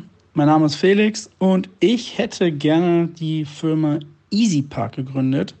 EasyPark ist bekannt aus dem Parkenbereich, dieser digitalen Parkscheibe, dass man, wenn man am Straßenrand parkt, nicht mehr den Parkzettel ziehen muss, sondern ganz einfach per App seine Park Transaktion startet und auch beenden kann und verlängern kann. Warum EasyPark? Erstmal starkes Wachstum, mittlerweile glaube ich in mehr als 20 Ländern der Welt aktiv, lösen einen echten Schmerz für die Nutzenden durch eine total oder durch eine volle digitale Customer Journey, kein Anstehen am Parkscheinautomaten mehr, kein Rumfriemel mit Kleingeld, sondern wirklich voll digital inklusives Clearings ja, ich fände es noch geiler, wenn man Innenstädte gar nicht beparkt, ehrlich gesagt, sondern da nur Lieferverkehr und Berufsverkehr äh, drin ist. Aber ansonsten ist es, äh, es hat Netzwerkeffekte, ne? Also je mehr man das, also je mehr das sich durchsetzt und je mehr Nutzer das nutzen, desto attraktiver wird es für beide Marktseiten, relativ klar. Ähm, es ist, macht einen Prozess 100% digital, der es ist nicht der größte Pain im Leben eines Menschen, aber es ist, eine deutliche Verbesserung und 10x-Lösung, würde ich sagen. Ist wirklich zehnmal einfacher als einen herkömmlichen Parkautomaten zu nutzen. Ähm, was ich nicht spannend finde an dem Konzept wäre sozusagen, dass du hauptsächlich äh, also du bist in einem nicht regulierten Bereich, aber du musst halt immer sagen, mit öffentlichen Trägern dich auseinandersetzen. Ne? Also du musst das dann eben mit dem, was ist das, Grünfläche oder Tiefbauamt wahrscheinlich oder Ordnungsamt der Stadt dich auseinandersetzen und die Kaufprozesse oder sowas durchzusetzen, wird in der Regel wahrscheinlich. Aber wenn du es einmal geschafft hast, hast du einen mega Mode. Genau, dann bist du, dann bist du tief drin wahrscheinlich für die nächsten zehn Jahre. Ähm, aber ich bin immer vorsichtig so in Softwareprodukte, wo du an öffentliche Träger verkaufst. Äh, du hast halt sehr lange Sales Cycles, darauf musst du vorbereitet sein. EasyPark hat es aber jetzt, glaube ich, so weit geschafft, dass man sagen kann, die haben das gut im Griff und sicherlich bremst das irgendwie Wachstum, aber ähm, schon, schon ein spannender Markt. Ja, wir haben ja gerade über Eventim gesprochen. Am Ende ist es nichts anderes, es ist halt Ticketing. Ne? Mhm. Ähm, Nee, genau. Äh, und das Mode ist da auch sehr stark. Es ist halt nicht so sehr, dass man irgendwie selber dann welche Sachen auch veranstaltet, sondern ähm, da ist einfach so, dass äh, du da die Städte überzeugt hast, das zu machen. Aber ich kenne die Economics nicht, ist ja auch keine öffentliche Firma, glaube ich. Aber ich fand das irgendwie sehr eingängig. Und selbst wenn man jetzt nicht nur die Innenräume äh, der Städte nutzt, wie du das sagst, sondern nur, weiß ich nicht, Parkflächen in, in den, weiß ich nicht, äh, ja, Randgebieten, denen man dann, ich habe das vor kurzem in Italien erlebt, dann darf man natürlich nicht in die Altstadt reinfahren, mhm. aber dann gibt es auf so einen Parkplatz davor, da gibt es dann auch solche Systeme. Und ähm, da kann man sich nur vorstellen, wie mit jeder Transaktion man mitverdienen kann. Das muss super sein. Genau, und ich meine, so natürlich dann, theoretisch kannst du den Vorgang natürlich, also er hat ja gesagt, es ist 100% digitalisiert das ist es eben doch noch nicht, aber es wird natürlich spannend, wenn du auch sagst, äh, das wird jetzt auch kontrolliert digital. Ne? Also du kannst ja irgendwie eine Drohne rüberfliegen lassen oder eine Kamera und den Parkplatz 100% äh, digital überwachen. Im Moment muss es eben noch möglich sein, dass OPI da sein Kleingeld auch reinwerfen darf und das, wenn man kein Handy hat, das trotzdem benutzen darf. Aber so richtig effizient wird das natürlich, wenn man äh, Parkflächen komplett digital überwacht. Das ist ja theoretisch möglich. Also natürlich viele Datenschutzprobleme, aber es ist ja handelbar. Aber dann wird es natürlich nochmal, also Menschen durch die Stadt laufen und irgendwie Autos kontrollieren, ist ja auch, weiß nicht, ob das so ein geiles Berufsbild ist. Du bist viel unterwegs, das ist sicherlich schön, aber ähm, weiß nicht. äh, wobei wir gerade über ähm, äh, ähm, sozusagen Zukunft sprechen, was bislang noch eigentlich zu kurz gekommen ist, finde ich irgendwie Geschäftsmodelle, die wirklich jetzt über ihre eigentliche Wirtschaftlichkeit hinaus Sinn machen. Also so nachhaltige Modelle. Ich bin bei meiner Recherche für meine Liste auch über äh, Christian Vollmann gestolpert, der auch schon mal hier im Podcast zu Gast war, der mir immer so im Kopf ist als jemand, der übrigens früher mal ein Dating-Play mhm, gemacht hat, mhm. nämlich I Love. Mhm. Ähm, dann äh, hat er einiges anderes gemacht, kann man sich alles anhören. Und jetzt macht er halt ähm, äh, hat er sich gefragt, wie kann ich denn was, was gründen, was ich wirklich, worauf ich intrinsisch richtig Bock habe. Und ähm, ähm, hat dann äh, C1 Green Chemicals gegründet. Also kann sich ja jeder mal selber angucken. Am Ende geht es darum, eine neue Art von Treibstoff, gerade auch für Schiffe und so, äh, herzustellen. Das ist mein, was ich mir aus dem Podcast gemerkt habe.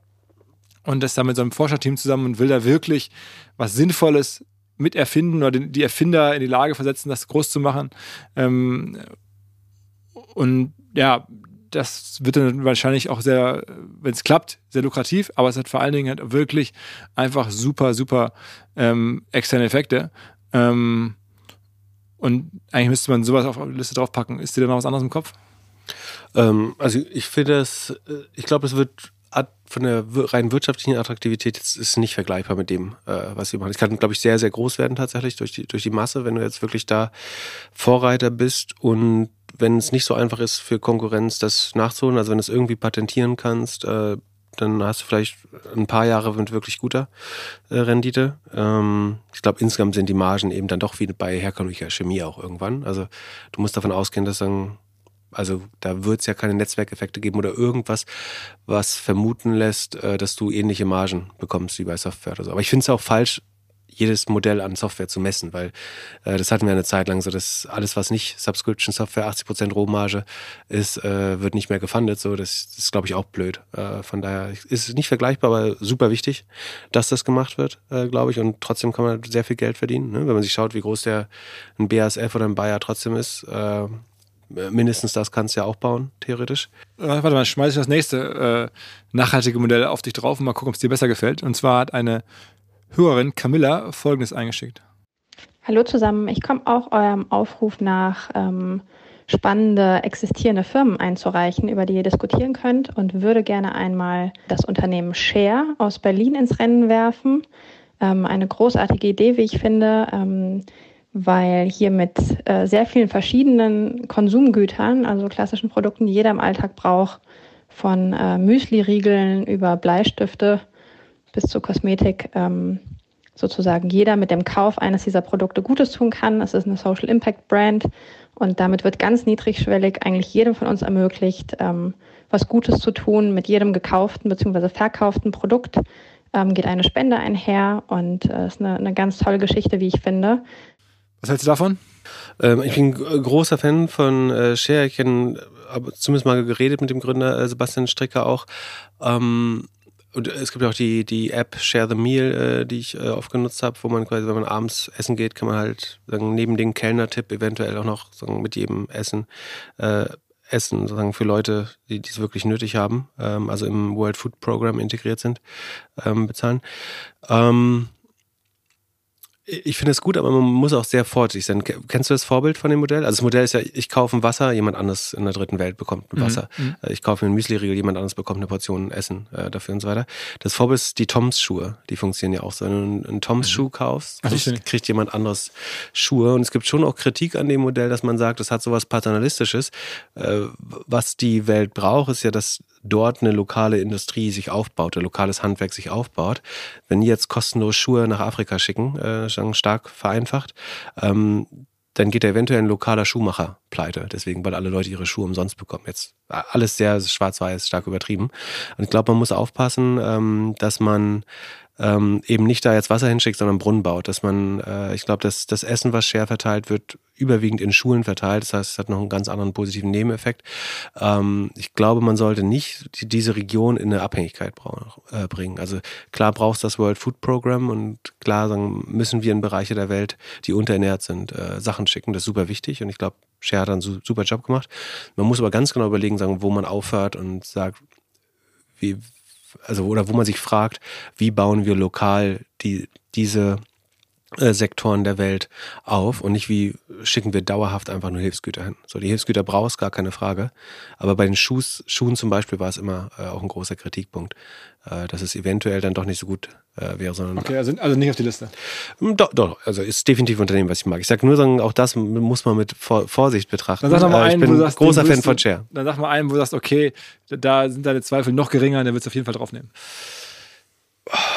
ich, also von sozusagen die, die Kombination, wo du, ähm, ich will, es nicht Charity nennen, also, also wo du gute externe Effekte hast oder zum, keine schlechten, sondern ja doch gute externe Effekte hast ähm, und for Profit bist, finde ich Share schon eins der besten Beispiele. Ne, weil es erfolgreich ist, ist gelistet in fast allen großen Supermärkten. In der Deutschen Bahn trinkst du äh, Share Wasser, glaube ich. Ähm, ich glaube schon fast das beste Beispiel für, für äh, for Profit ähm, Unternehmen, ja, doch. Ja. Hier, hier, hat noch jemand anderes was eingereicht, und zwar der Lukas. Kommt mit folgendem Vorschlag. Hey Philipp, hey Pip, hier ist der Lukas aus Zürich, aus der Schweiz. Ich wäre richtig gern bei der Gründung der Anti-Food Waste App Too Good To Go aus Dänemark dabei gewesen. Ich finde es auch eine klasse Idee, wirklich das Thema Nachhaltigkeit durchdringend in der Community, in der Gesellschaft zu verankern und so eigentlich mit einer ziemlich simplen Lösung eigentlich auch die einerseits die Geschäftsseite mit der Konsumerseite zu verbinden. Und ich denke, ist ein sehr, sehr interessanter Ansatz, auch super erfolgreich und bin eigentlich ein, ja, ein Power-User der App.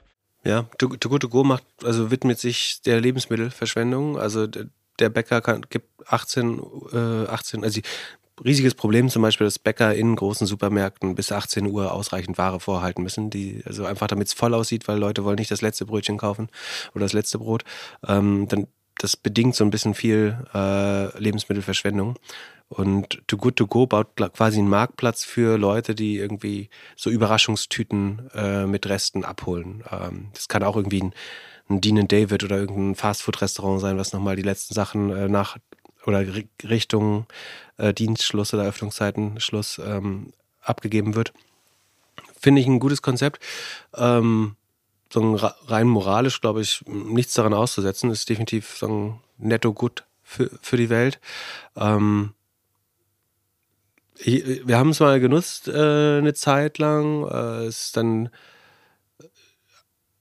die Gefahr ist ein bisschen, dass du dann bei dir zu Hause, die, weil es wenig gekostet hat äh, in der Regel, also man zahlt natürlich deutlich weniger, als man im Laden bezahlt hätte, dass dann stattdessen zu Hause äh, vergammelt. Aber wenn, wenn man es richtig einsetzt, ist es definitiv was Gutes. Ähm, ich, ich sehe noch nicht, sagen, wie es so richtig groß wird. Also ich mich, es hat die Verbreitung wächst einfach nicht stark genug, habe ich das Gefühl. Ähm, viele Händler haben natürlich Angst, dass es das normale Geschäft so ein bisschen kannibalisiert. Also ich hätte sowieso mal 17.30 Uhr mein Brot gekauft, jetzt warte ich halt eine, eine Stunde und dann hole ich mir, und ich weiß, dass in der Überraschungstüte immer ein Graubrot und äh, eine, Zimt, eine Zimtschnecke drin ist. Also die Leute taktieren dann, das ist so ein bisschen, äh, ist leider so, ne? Das ist auch der Grund, warum auch, auch Supermärkte sich so schwer damit tun. Äh, dann bei der Analysearbeit, ja. Wahnsinn, Wahnsinn. Ja.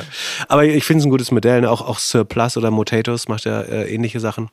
Ähm, also ganz grob werden ein Drittel der Lebensmittel weggeschmissen. Das geht einfach nicht. Äh, und von daher ist äh, jede Firma, die sich dem widmet, erstmal per se ein gutes Modell, würde ich sagen. Ähm, und ich würde mich freuen, wenn, wenn die alle wirtschaftlich tragbar bleiben. So, das fände ich schon geil, definitiv. Rupert Botmeier, Name sagt mir auch was, E-Commerce-Experte, hat Pinterest vorgeschlagen. Also wir kommen jetzt wieder raus aus der äh, Nachhaltigkeitsecke. Ähm, ich habe das Gefühl, da kann ich so richtig nichts packen gerade. Oder habe ich das irgendwie falsch?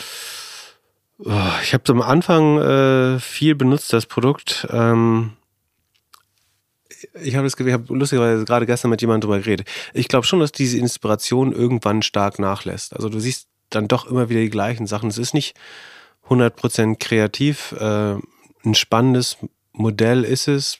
Kommt auch Richtung 80% Rohmarge in guten Zeiten. Ähm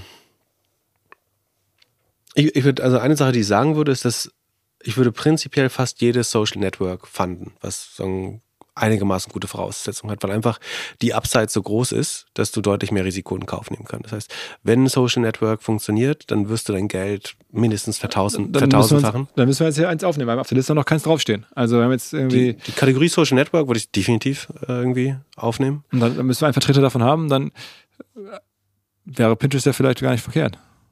Ja, ich meine, sie waren während Corona auch profitabel. Sie sind jetzt, sagen wir, Cashflow positiv auf jeden Fall zumindest. Äh, nach Gap gerade nicht mehr profitabel. Warum nicht? Ja, so ein Snap oder Pinterest. Ja. Ich hätte Pinterest ist natürlich schön schlank, ne? Also, ich meine, obwohl, du kannst auch da. Wir haben gestern, ich habe lustigerweise geschätzt mal, wie viele Mitarbeiter äh, Pinterest hast. 5.000, 6.000? Ah, gut geschätzt, 4000 sind es. Okay. Äh, ich hatte tatsächlich 4000 geschätzt, äh, habe ich dann sehr laut gefreut. äh, aber ähm, es wirkt halt schon, aber vier, vier Leute, wenn du überlegst, dass das Produkt sich ja nicht, nicht relevant weiterentwickelt. Aber das ist das, was alle über Twitter gesagt haben, bevor Elon Musk kam. Ja. Was machen die ganzen Menschen da? Ich glaube, die Frage ist, Pinterest vielleicht nicht so ein Kandidat, der von der Börse genommen wird, weil jemand rausfindet, das kann man nochmal, also so ein Thomas Bravo oder was weiß ich, Silver Lake, die kauft und von der Börse nimmt. Ähm, ich glaube, man kann das mit weniger Leuten machen. 4000 Leute. Du hast natürlich Werbevertrieb und sowas, das ist nochmal viel, viel Arbeit. Aber ich habe das Gefühl, so die, die, die, Plattform entwickelt sich nicht ausreichend weiter, um 4000 Leute zu rechtfertigen. Ich hätte immer gedacht, dass bei den meisten Netzwerken auch ganz viele Menschen in diesem Moderation-Bereich arbeiten, also die sozusagen da in irgendwelchen äh, Systemen sitzen, um da, aber das ist ja bei Pinterest in der Regel nicht der Fall. Outgesourced, würde ich vermuten. Oder so, ja. aber bei Pinterest ist, glaube ich, auch der Inhalt nicht so negativ, dass man da jetzt so viele tausend Menschen braucht, um da die ganzen problematischen Sachen rauszufiltern, ja. wie das jetzt bei Facebook mhm. ist. Und du kannst jetzt heutzutage, ich glaube, das Thema, also gerade Bilder kannst du sehr gut mit AI hinbekommen, so Nudity und sowas kriegst du ganz gut raus, Werbung. Ähm, ja, aber als, warum nicht als, als Vertreter? Ähm, es ist ähm, durch die Inhalte ist es E-Commerce nah, es ist vermarktungsnah, ne, weil eben Leute da ihre Lieblings den, Traffic, ne? den, gedeckten Dinnertisch oder das schönste Landhauswohnzimmer. Sagen doch auch alle ähm, Marketeers ähm, immer, wenn ich ja. irgendwie mir Social Network Traffic wünschen dürfte, also dann würde ich mir Pinterest Traffic wünschen, weil da kommen Leute, die wirklich nachher konvertieren, kaufkräftig sind und so. Genau, die Farbe der Saison irgendwie 40.000 Kleider in Mustardgelb äh, ist einfach sehr shoppingnah. Ist schon also vielleicht deswegen der Spannend, weil vielleicht ist das am besten vermarktbare Social Network, würde ich sagen. Ist halt noch so ein bisschen subscale, also nicht groß genug. Ähm, aber würde es noch größer werden, wird es super spannend eigentlich. Ja. Ähm, ich hätte auf meiner Liste lange, lange Jahre immer, ich sage mal bewusst, OpenBC. Das ist ja dann, dann Xing geworden und dann ähm, Newark. Ich fand es ein super Modell. Es ist ja eines der ganz wenigen Social Networks, die es geschafft haben, halt Abogebühren auch zu erheben. Ähm, sonst laufen ja alle, alle mhm. anderen über über Werbung und das, äh, ich habe mir die Zahlen angeguckt und äh, all die Jahre immer Lars Hinrichs damals schon beneidet und dachte mir, was für ein Monster, gutes Modell, Netzwerkeffekte, digital, alles da, alles, was man sich wünscht. Ähm, bis heute übrigens sind die Zahlen ja eigentlich gar nicht schlecht. Ne? Also wir ähm, sprechen ja immer über Rohmarge und ähnliches. Also ich habe mal wieder reingeguckt jetzt hier in der Vorbereitung.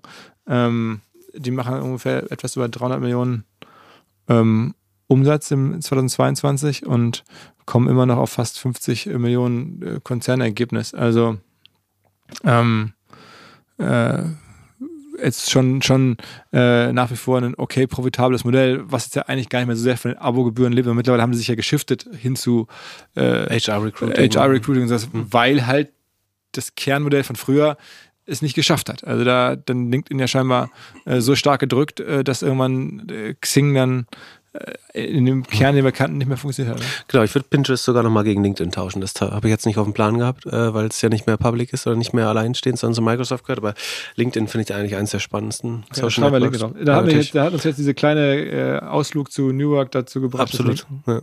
Ähm, ich, ich glaube halt, dass das keinen Sinn macht, sowas lokal zu machen. Also es macht nur global Sinn in der heutigen Welt.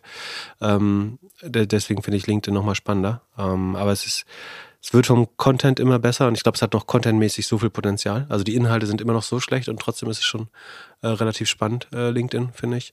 Und du hast natürlich die wertvollste Audience am Ende, also B2B-Kunden, die typischen Entscheider, Bestellerinnen ähm, und äh, ein besseres Social Network kann es kaum geben eigentlich. Meinst du, es hält sich im nächsten Jahr? Die Frage, also Elon Musk hat ja die Woche angekündigt, dass er sagen, auch auf die Business Audience zielt, also dass er glaubt, auch, auch X wird auch einen LinkedIn-Konkurrenten äh, bauen oder beinhalten. Ähm, äh, Im Moment sieht es jetzt nicht so aus, als wenn die Produktqualität von X sich deutlich verbessert, aber ich traue trotzdem Elon Musk auch viel zu. Also äh, ich würde ihn niemals abschreiben ähm, und deswegen könnte es nochmal unter Beschuss kommen, aber wie gesagt, wahnsinnig schwer, sowas kaputt zu bekommen. Äh, du hast einfach, jede Businessperson der Welt ist auf LinkedIn. Also, oder sagen 99 Prozent der relevantesten äh, sind dort, wahrscheinlich insgesamt 80 Prozent. Ähm, und ähm, das wird echt schwer, da einen Konkurrenten aufzubauen. Es gab ja Polywork, die es so ein bisschen probiert haben, aber äh, wo wir da waren, eine Idee, die ich neulich bei uns im Podcast hatte, ist, was es noch bräuchte, wäre so ein LinkedIn oder Glassdoor für VCs. Also wo kannst du, äh, da gibt es vielleicht noch, ne, vielleicht kannst du in Nischen nochmal Social Networks äh, wirklich bauen. Ähm, und es gibt ja so vertrauenssensitive Märkte, also ich meine, wenn jemand in dein Unternehmen investiert, ist es ja eigentlich ein Riesenschritt. Und klar, du kannst dir, solltest dir selber Referenzen eigentlich einholen, ne? Ähm, weil du heiratest die Leute eigentlich für, für sieben bis zwölf Jahre äh, in der Regel, deine ersten Investoren. Ähm, und da gibt es eigentlich noch zu wenig Transparenz im Markt. Also wer hat auch mal Leute verarscht, äh, wer hat wirklich in harten Situationen auch geholfen, wer verbringt auch noch Zeit mit dir, wenn es nicht mehr gut läuft in der Firma. Ähm, das finde ich noch ein ganz spannendes Produkt. Aber es hat auch einen Nutzer geschickt, äh, irgendeine Lösung gab es auch schon. aber die ist noch nicht so groß, dass ich sie kannte vorher auf jeden Fall. Finde ich auch noch ein ganz spannendes Modell. Also vielleicht gibt es noch irgendwo attraktive Nischen, wo man noch Social Networks bauen kann. Gibt es noch weitere Firmen, die du für erwähnenswert hältst aus deinem eigenen Kosmos oder? Es gibt noch einen Sektor, den ich spannend finde, der noch nicht gelöst ist eigentlich. Und zwar ist das das, was Groupon nicht geschafft hat. Also die Beziehung zwischen lokalen Unternehmen und ihrer direkten Umgebung zu managen. Das ist früher, was früher die, die Tageszeitung eigentlich äh, gemacht hat. Also wo lokale Werbung passiert. Ein bisschen Radio auch. Ähm, ein Teil davon haben theoretisch so Nextdoor und nebenan auf dem Plan, so das könnte ein, ein, Teil davon werden. Aber ich wollte tatsächlich mal was bauen, das sollte Back heißen, also weil du ein Unternehmen backst, also auf Englisch unterstützt und mhm. gleichzeitig bekämst du was zurück. Also der, der eine Sekunde Pitch wäre, es ist äh, Amazon Prime oder die Bahncard für, für kleine Unternehmen. Das heißt, du würdest sagen wir mal, du gehst hier mal wieder zum gleichen Chinesen, sowieso äh, zum Mittag oder so. Äh, ja, nehme ja. ich an. Und du, mich, ja? du, du, zahlst jetzt einmal da 20 Euro und dafür kriegst du immer 10% Rabatt jeden Tag. So, ist ein No-Brainer für dich. Der, der Gastronom kriegt dann 20 Euro Rohmarge direkt weitergeleitet äh, am Anfang. Und ähm, dadurch hast du höhere Loyalität, du gehst vielleicht noch öfter hin, du bist noch billiger, bestellst dann vielleicht ein bisschen mehr, weil du weißt, kriegst 10% zurück. Ähm, du äh, wie gesagt, höhere Warenkörbe, mehr Frequenz. Äh, das sollte eigentlich alles, also bis auf Sterne-Gastronomie sollten sich die meisten Restaurants das leisten können. Das ist für beide Seiten eigentlich ein No-Brainer. Ne? Du, du weißt genau, nach, nach drei Besuchen hat sich eigentlich gerechnet schon fürs Jahr. Und der, der Wirt hat aber trotzdem den Glauben, dass du noch öfter kommst, noch loyaler wirst. Und dann gibt es so ein paar nette Nebeneffekte dabei. Also A, du hast Viralität, weil in der Regel gehst du ja nicht allein essen. Das heißt, du nimmst jetzt, sagen wir, du nimmst immer deinen Podcast-Gast mit, sondern ich lerne immer Leute kennen und der Philipp nutzt Back, so der kriegt hier 10% Rabatt. Und das verbreitet sich so von alleine viral. In der Regel geht man ja mit 2,7 Leuten essen wahrscheinlich. Manchmal hast man einen Sechs-Mann-Tisch, manchmal nur eine Person, manchmal bist du alleine. Ähm, es kriegen auch andere Gäste mit vielleicht, dass du so bezahlst. Ähm, das ist ganz spannend, die eingebaute Viralität. Ähm, dann löst es ungewollt äh, eines der größten Probleme, nämlich das Review-Problem. Wenn ich jetzt zu Google Maps gehe, dann kriege ich bei einem Restaurant halt vom, vom Hostel-Touristen bis zum Local äh, irgendwie Ster Sternefresser gemixte Reviews und die können das komplett anders sehen. Aber wie geil wäre es, wenn ich eigentlich sehe auf, auf einer App, auf einer, auf einer Karte, dieses Restaurant wurde von Philipp Westermeier unterstützt oder von, äh, von Christian Vollmann oder von, von Roland äh, oder Philipp Glückler oder was weiß ich. Also ich sehe so, das ist ja meine Peer Group und wenn die dort Local Bäcker sind, wenn die hinter diesem Restaurant, wenn die das unterstützen und so oft regelmäßig dahin gehen oder Residents oder Locals sind da drin, dann ist das ja eigentlich ein super starkes Signal, dass die es wirklich gut finden und das ist halt meine Peer Group. Äh, das Problem wird so ein bisschen mitgelöst und ich glaube, was das Ziel sein muss, ist eigentlich ein Kommunikationskanal zwischen dem Restaurant aufzubauen. Also, dass das dir die Mittagskarte zum Beispiel äh, um 11 Uhr zuschickt, dass es sagt, wenn es irgendwie ist Pfifferlingwoche, ist Spargelwoche. Ähm, es gibt ja im Moment keinen Kanal. Also dein, deine, deine lokalen äh, ähm, Handwerkern oder deine Lokalumgebung kann dich nicht ansprechen im Moment. Und jetzt stell dir vor, du hättest diesen Kanal ähm, und du, das muss eben, äh, Restaurants ist, glaube ich, der beste Anfang, aber du kannst auch beim Friseur machen. Da gehst du eh irgendwie zehnmal im Jahr hin. Auch No-Brainer. 10% Rabatt lohnen sich sofort. Du kannst mit irgendwie deinem Nagelsalon, was weiß ich, alles, was also du regelmäßig Pit benutzt. Pitch-Modus hier. Ja. Wahnsinn, hört man ja von dir ganz ehrlich. Aber warum habe ich nicht gegründet? Ich glaube, am Anfang ist es, irgendwann werden die Nutzer das sehr stark selbst vertreiben, aber am Anfang ist halt super viel, viel Sales. Und das ist, glaube ich, die Unternehmung, die Kultur, die ich nicht aufbaue. Ich will keine riesige Sales-Armee irgendwie. Mhm. Äh, und ich glaube, muss man sich auch klar sein, was man kann, was nicht. Man könnte jetzt natürlich einen Co-Founder nehmen, der irgendwie bei Delivery Hero das schon mal gemacht hat oder so, klar. Aber ähm, das ist nicht die Kultur irgendwie, die ich bauen will. Ähm, und deswegen habe ich es am Ende nicht gemacht. Ich glaube sehr stark so an die, an die Logiken da drin. Und vielleicht gibt es eine noch bessere Logik. Ähm, aber am Ende ist die Frage halt immer, ist das das Unternehmen, äh, was du bauen möchtest und die, die Kultur? Ich hätte jetzt eigentlich erwartet, ähm, dass du auf, dein, auf deiner Vorstellungsliste noch irgendwie einen irgendwie ein Elliott kommt oder irgendein Fonds, dass du sagst, okay, eine Firma, die ich gerne gegründet hätte, wäre dann halt irgendein Hedgefonds oder sowas. Ich habe mir überlegt, ob ich so ein so Boutique McKinsey baue. Also ich arbeite ja viel auch für sagen, Kapital, äh, für Finanzinvestoren als so Due Diligence Berater und so. Ich, ich glaube schon, dass es spannend wäre. Also es war genauso wie für einen Typen wie dich. Ne? Du kennst Gott und die Welt und was, was Investoren natürlich brauchen, ist die Fähigkeit, so Key-Player in Branchen, also intellektuelle Key-Player zu, zu ähm, identifizieren. Also wer ist eigentlich so die CRM-Leuchte oder wer ist die, ähm, die Data Security-Leuchte oder ähm, Was ist denn Agenturmodell? Bitte? Da willst du eine Agentur gründen. Genau, ist am Ende ist nur Unternehmensberatung. So, du kannst sie sehr hochpreisig machen, glaube ich, wenn du irgendwie. Aber findest du nicht von, von der, wir haben ja am Anfang über die Schönheit von Geschäftsmodellen gesprochen, dass halt Agenturen oder Agenturgeschäftsmodelle allein deswegen nicht so richtig schön sein können, weil du kannst als Gründer kaum raus ohne dich. Hast das ist sehr schwierig. Ich habe immer. Hast du vollkommen recht. Ich würde zum Beispiel damit verbinden, dass du co-investierst. Also sagst, am Ende wollen die Leute ja ein Urteil auch. Also wenn, wenn du die Firma durchleuchtest, dann sagst du, also ist es jetzt geil oder nicht, oder würde ich da investieren oder nicht. Du kannst natürlich auch sagen, ähm, also um das zum Beispiel skalierbarer zu machen als eine normale Agentur, dass du sagst, du möchtest co-investieren in die Deals von irgendwelchen Private Equity Playern oder, oder äh, VCs, das könnte es nochmal spannender machen.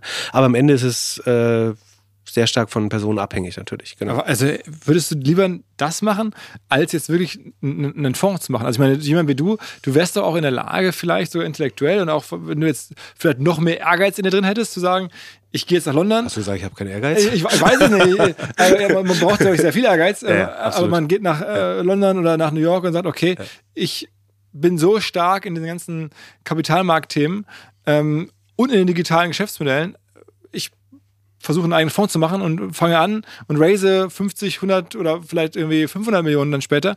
Und dann mache ich halt nicht VC, sondern dann mache ich halt andere Kapitalmarktthemen eher im Hedgefonds-Bereich. Das wäre was, was was dir, glaube ich, wo ich dachte, das kommt von Pip, bestimmt kommt von Pip irgendwie, ich hätte gerne den und den Hedgefonds gegründet. Ähm, aber nein. Also, ich meine, die, die, dazu muss man ja sagen, die meist, allermeisten Hedgefonds machen ja kein Geld. Ne? Das ist auch wieder Survivorship Bias. Du hörst halt nur von den großen, diese äh, Michael Burry Story oder Elliot oder ähm, Two Sigma, diese. Ähm, Aber das hättest du dir dann ehrgeizig zugetraut, dass du, den, dass du denen dazugehörst. Ja, also A, also A, sagen, der Rest der Industrie scheint mir auch nicht irgendwie äh, schlecht ausgestattet zu sein im Kopf. Ähm, ist schon also, eine der kompetitivsten Industrien, glaube ich, äh, überhaupt. Ähm, ich glaube, es ist schon, also auch wenn es dir um Geld geht, würde ich sagen, ist dann nach Tech-Founder zu sein oder vielleicht mit Immobilien, ist das schon einer der einzigen Wege in der gleichen Generation Milliarden aufzubauen, Retail, dass, du, dass du andere Leute Geld. Retail nicht? Also, also jetzt die Leute, die du alles zitiert hast, machen das irgendwie seit 90 Jahren oder so. Also, Thorsten Töller, Fressnapf? Ja. Genau, wenn du, aber das ist auch zum Beispiel teilweise Franchise, wenn ich mich nicht irre. Ne? Aber also, Jeff Bezos ist ja noch nicht. Das macht es ne? skalierbar. Ne?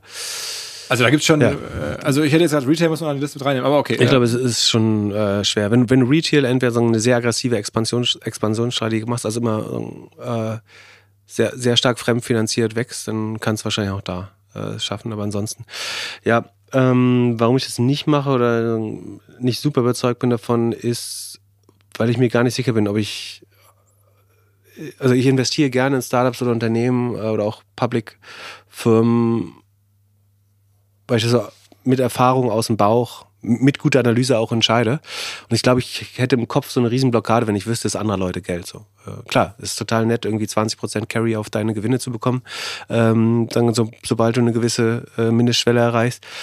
Aber ich, mir würde, glaube ich, viel Spaß verloren gehen. Also das, das mehr an Geld würde mir nicht mehr viel Spaß bringen, ehrlich gesagt. So, das ist äh, ja schon, vielleicht wäre schon life-changing, aber es äh, würde die, die wichtigen Fragen des Lebens nicht deutlich beeinflussen äh, bei mir.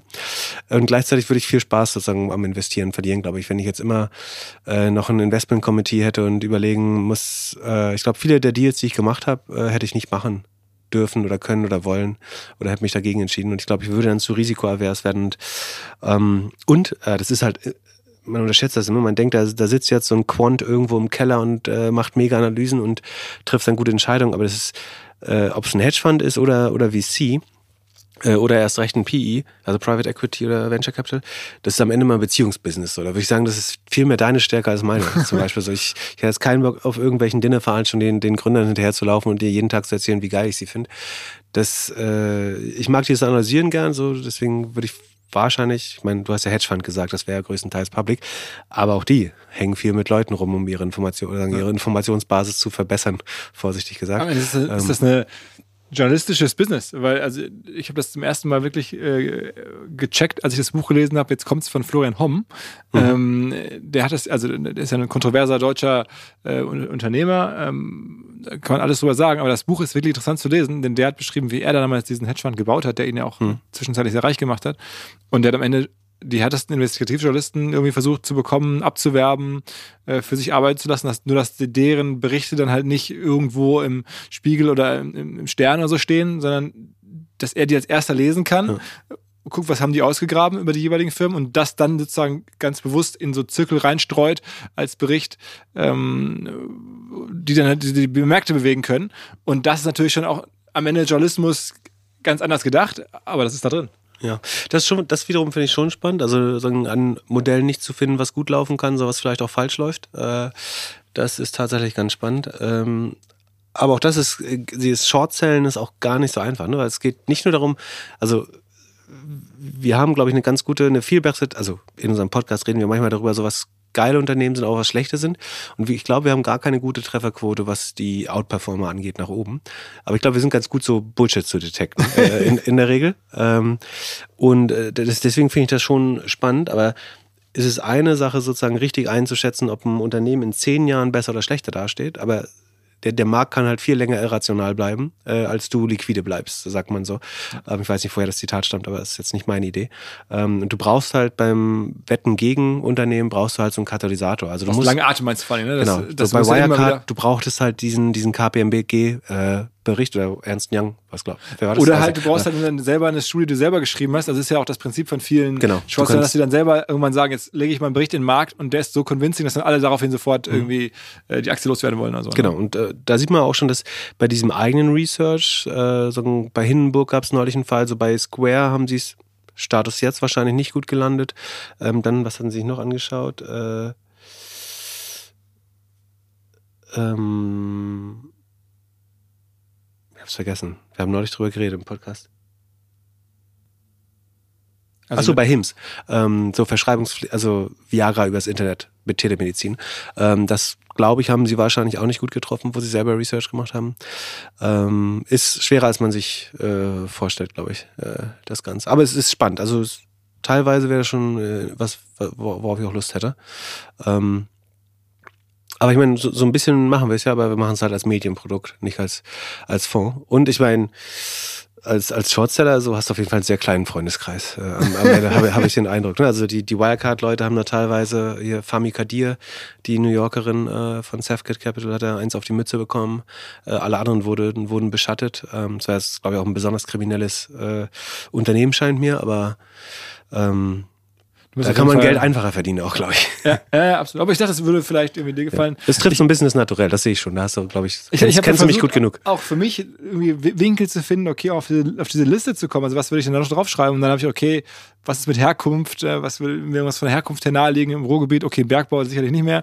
Ähm, und die nächste Generation im Ruhrgebiet ist ja dann irgendwie, alle haben irgendwelche Discount-Händler gebaut, ne, Deichmann, Aldi, Mhm. äh, Fressnapf, alle aus dem Ruhrgebiet. Kein Zufall, günstige Preise. Das ist da für die, ne, ist da irgendwie, kommt da noch besser an als anderswo vielleicht. Ähm, und sehr viele Menschen. Aber für mich ist das auch nichts. Ähm, außerdem bin ich nicht mehr im Ruhrgebiet. Also so konnte ich mich der Sache nicht annähern. Ähm, dann habe ich mich gefragt, okay, was, welche Firmen kenne ich denn überhaupt wirklich gut? Also über welche habe ich kürzlich irgendwelche Dokus geguckt? Ähm, habe ich bei Netflix natürlich die große Spotify-Doku geguckt oder diese Nacherzählung geguckt. Hast du auch geguckt? Mhm. Hättest du Spotify gerne gegründet? Also eigentlich Ja, nein, alles. also es ist, es ist, es gute Möglichkeiten, Medien, Inhalte, Musik. krasse Möglichkeiten, Monopol zu schaffen, aber ich, ich glaube, auch wenn ihr Daniel Ek jetzt fragen würdest, diese, diese Fallacy von dem Modell ist ja, dass sie ähm, nur 70 Prozent, also 70 Prozent der Sachen sofort, also sie, A, sie haben eine mega Abhängigkeit von den zwei großen mobilen ähm, Operating Systems, Betriebssystemen, also von Android und Apple. Ähm, das ist ein Riesenproblem. Und sie teilen 70 Prozent mit der Musikindustrie, was, ich meine, es ge- geht, muss bei, bei einem Publishing-Modell ja auch darum gehen, die, die Werte, äh, die Rechteinhaber ordentlich zu verwerten. Von daher ist es schon okay. Aber das macht als Modell einfach äh, nicht. Also es gibt wahrscheinlich Publisher, die höhere Margen haben äh, als die 30 Prozent, die, ähm, die Spotify im besten Fall von den, von den Umsätzen behält. Und es ist rein wirtschaftlich ist es kein spannendes Modell. Es sind gute Möglichkeiten, ein Monopol aufzubauen tatsächlich, weil es brutale Netzwerkeffekte Aber weißt du, hat. der Einzige, der profitiert, sind am Ende nämlich die Musiklabels dahinter, die immer wieder Genau. äh, das Geld rausziehen. Und sobald Spotify ausweist, dass sie ein bisschen mehr Geld verdienen, Hm. was kommt dann? Dann Ja, verlangen die die. Labels noch mehr Geld. Und die sind ja auch nur zu dritt oder zu, ich glaube, relevante Labels gibt es gar nicht so viele. Das heißt, du bist ja dann auch mit deinem Monopol da gegen ein Oligopol, das aber am Ende Genau, das ist, wieder, das ist wieder der Punkt mit dem Marktplatz und dem fragmentierten Markt. Hättest du, würden jetzt alle, alle Künstler dort oder sagen kleine Labels, Vertriebe äh, konkurrieren, dann hättest du wahrscheinlich viel mehr Konkurrenz und die wären nicht mächtig genug. Aber dadurch, dass du drei Major-Labels hast, äh, gegen die du arbeitest, ähm, die können sich halt sehr gut, ich will nicht sagen, also ich will nicht unterstellen, dass sie sich absprechen, aber es ist sehr schwer, Marktmacht gegen die auszuüben Ja. für, für Spotify. Äh, Also Ja. ich, ich fand es auch ähm, äh, beeindruckend und sicherlich eine riesige Leistung, so eine App äh, in, in die Welt zu tragen. Aber ich glaube auch als Geschäftsmodell ist es wahnsinnig belastend, so viele Jahre immer noch kein Geld verdient, immer noch nicht so richtig in Aussicht, wie es denn demnächst funktioniert. Also muss noch mal ein bisschen abwarten. Ansonsten habe ich noch eine Doku geguckt oder gehört in dem Falle, äh, Empfehlung auch äh, der Acquired Podcast über LVMH, also äh, diese französische Firma, ist jetzt ehrlicherweise auch nicht so wahnsinnig innovativ, das hier zu nennen, aber immerhin, der, der Bernard Arnault, der Gründer, ist damit der reichste Mann der Welt geworden, zumindest gerade vor ein paar Wochen war es mal. mhm, mhm. Ähm, also schon echt eine krasse Firma, gehören alle Arten von, von Luxuslabels dazu. Ähm, also ich mich hat es nicht gekickt. Ich, ich glaube, es ist schon, es Auch hat sehr viele Modes. Es hat, dem gehören fast alle großen Luxuslabels. Also es ist schon, schon sehr, sehr, sehr äh, nachvollziehbar, ähm, wie das, äh, wo der Wert herkommt. Gleichzeitig ist es trotzdem irgendwie so irreal, dass halt so Marken so einen Wert bedeuten, weil du brauchst das Zeug nicht. Nichts davon brauchst du. Ähm, und ich kenne auch, ich wundere mich jedes Mal, dass man damit so reich werden kann, weil wer kauft so viel Zeug? Ja? Ich, es, alles Amateurfragen. Ich will nur sagen, warum ich diese Firma trotz Doku auch nicht so richtig überzeugt, das auf die Liste zu packen. Außerdem wäre sie ein bisschen auffällig. Oder ein bisschen einfach. Ja, ja, also ich meine, 70 Prozent Rohmarge auch da mit, also ohne, ohne jegliche Technologie äh, zu machen. Wahnsinn! Ist kompletter, kompletter Wahnsinn. Ähm, ja, ich finde es vom Modell auch nicht, also wirtschaftlich attraktiv. Ansonsten. Ich hätte, ja. ich hätte es mir nicht vorstellen können, dass das möglich ist. Also, dass wenn, wenn du mich jetzt einfach so gefragt hättest, okay, wie wertvoll kann die wertvollste, kann so eine Sammlung von Luxuslabels sein? Ich, ja, gut, das sind am Ende Marken, ja, das, aber es ist, wow. Das ist schon spannend. Das ist halt er der, der Mann an der Spitze der reichsten Menschen der Welt ist und nichts mit Technologie zu tun hat. Oder sehr, sehr, sehr, sehr wenig mit Technologie zu tun hat. Aber sie haben 2023. einfach ein krasses Playbook, wo sie Marken akquirieren, sagen sie, dann definitiv mehr Marge rausholen. Sobald du da ins Portfolio reinkommst, ähm, sei es irgendeine Champagnermarke oder sei es Remover oder so. Ähm, auf einmal, alles möglich, ja, ja. genau, es, die, die Preise steigen, die Margen werden besser, es gibt mehr Accessoires, also für Leute, die sich den Koffer nicht mehr leisten können, gibt es dann halt nur Schlüsselabhänger oder ein Portemonnaie. Es gibt globale ähm, Kollaboration, das sind auch die, genau. die dann immer die Super Artists reinziehen, das kann auch kein anderer, also jetzt mit irgendwie Jay-Z und weiß ich nicht, äh, Beyoncé Kollaboration machen, das können die dann auch fast exklusiv. Also schon, vieles davon ist schon stimmig irgendwie. Ähm, aber so richtig überzeugt hat es mich nicht. Also das heißt, ich habe jetzt versucht, alle Winkel zu zeigen, aus denen ich da mich versucht habe, der Frage anzunähern. Ich habe versucht, dich jetzt nach allem zu fragen, dir einige Sachen äh, an den Kopf zu schmeißen oder vorzuspielen.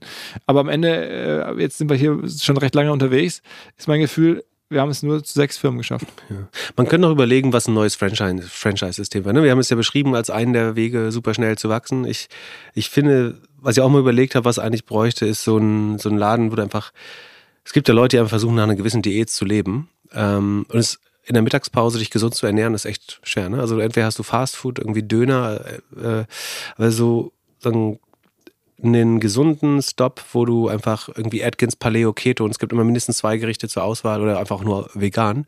Äh, so richtig gibt's das noch nicht. Ne? Äh, noch nicht.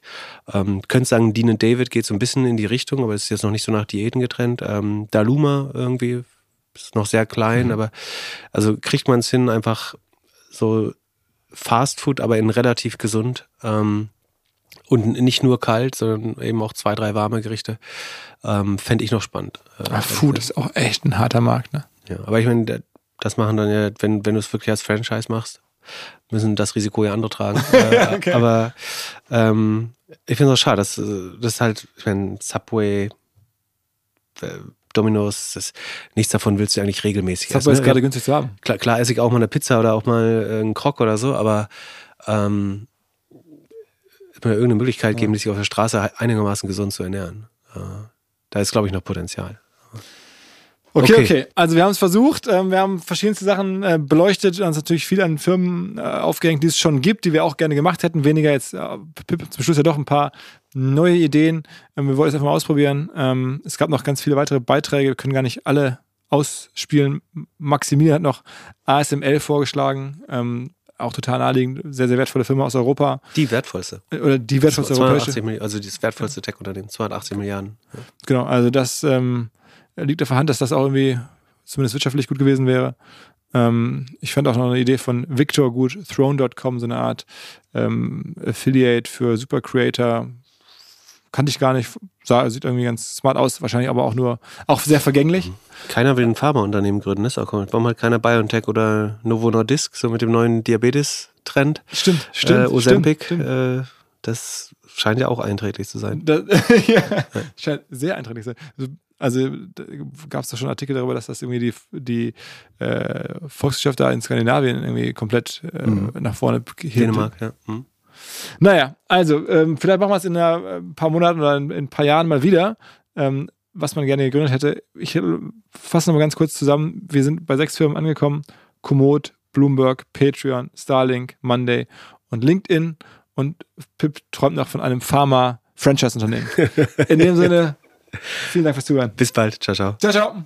Dieser Podcast wird produziert von Podstars bei OMR.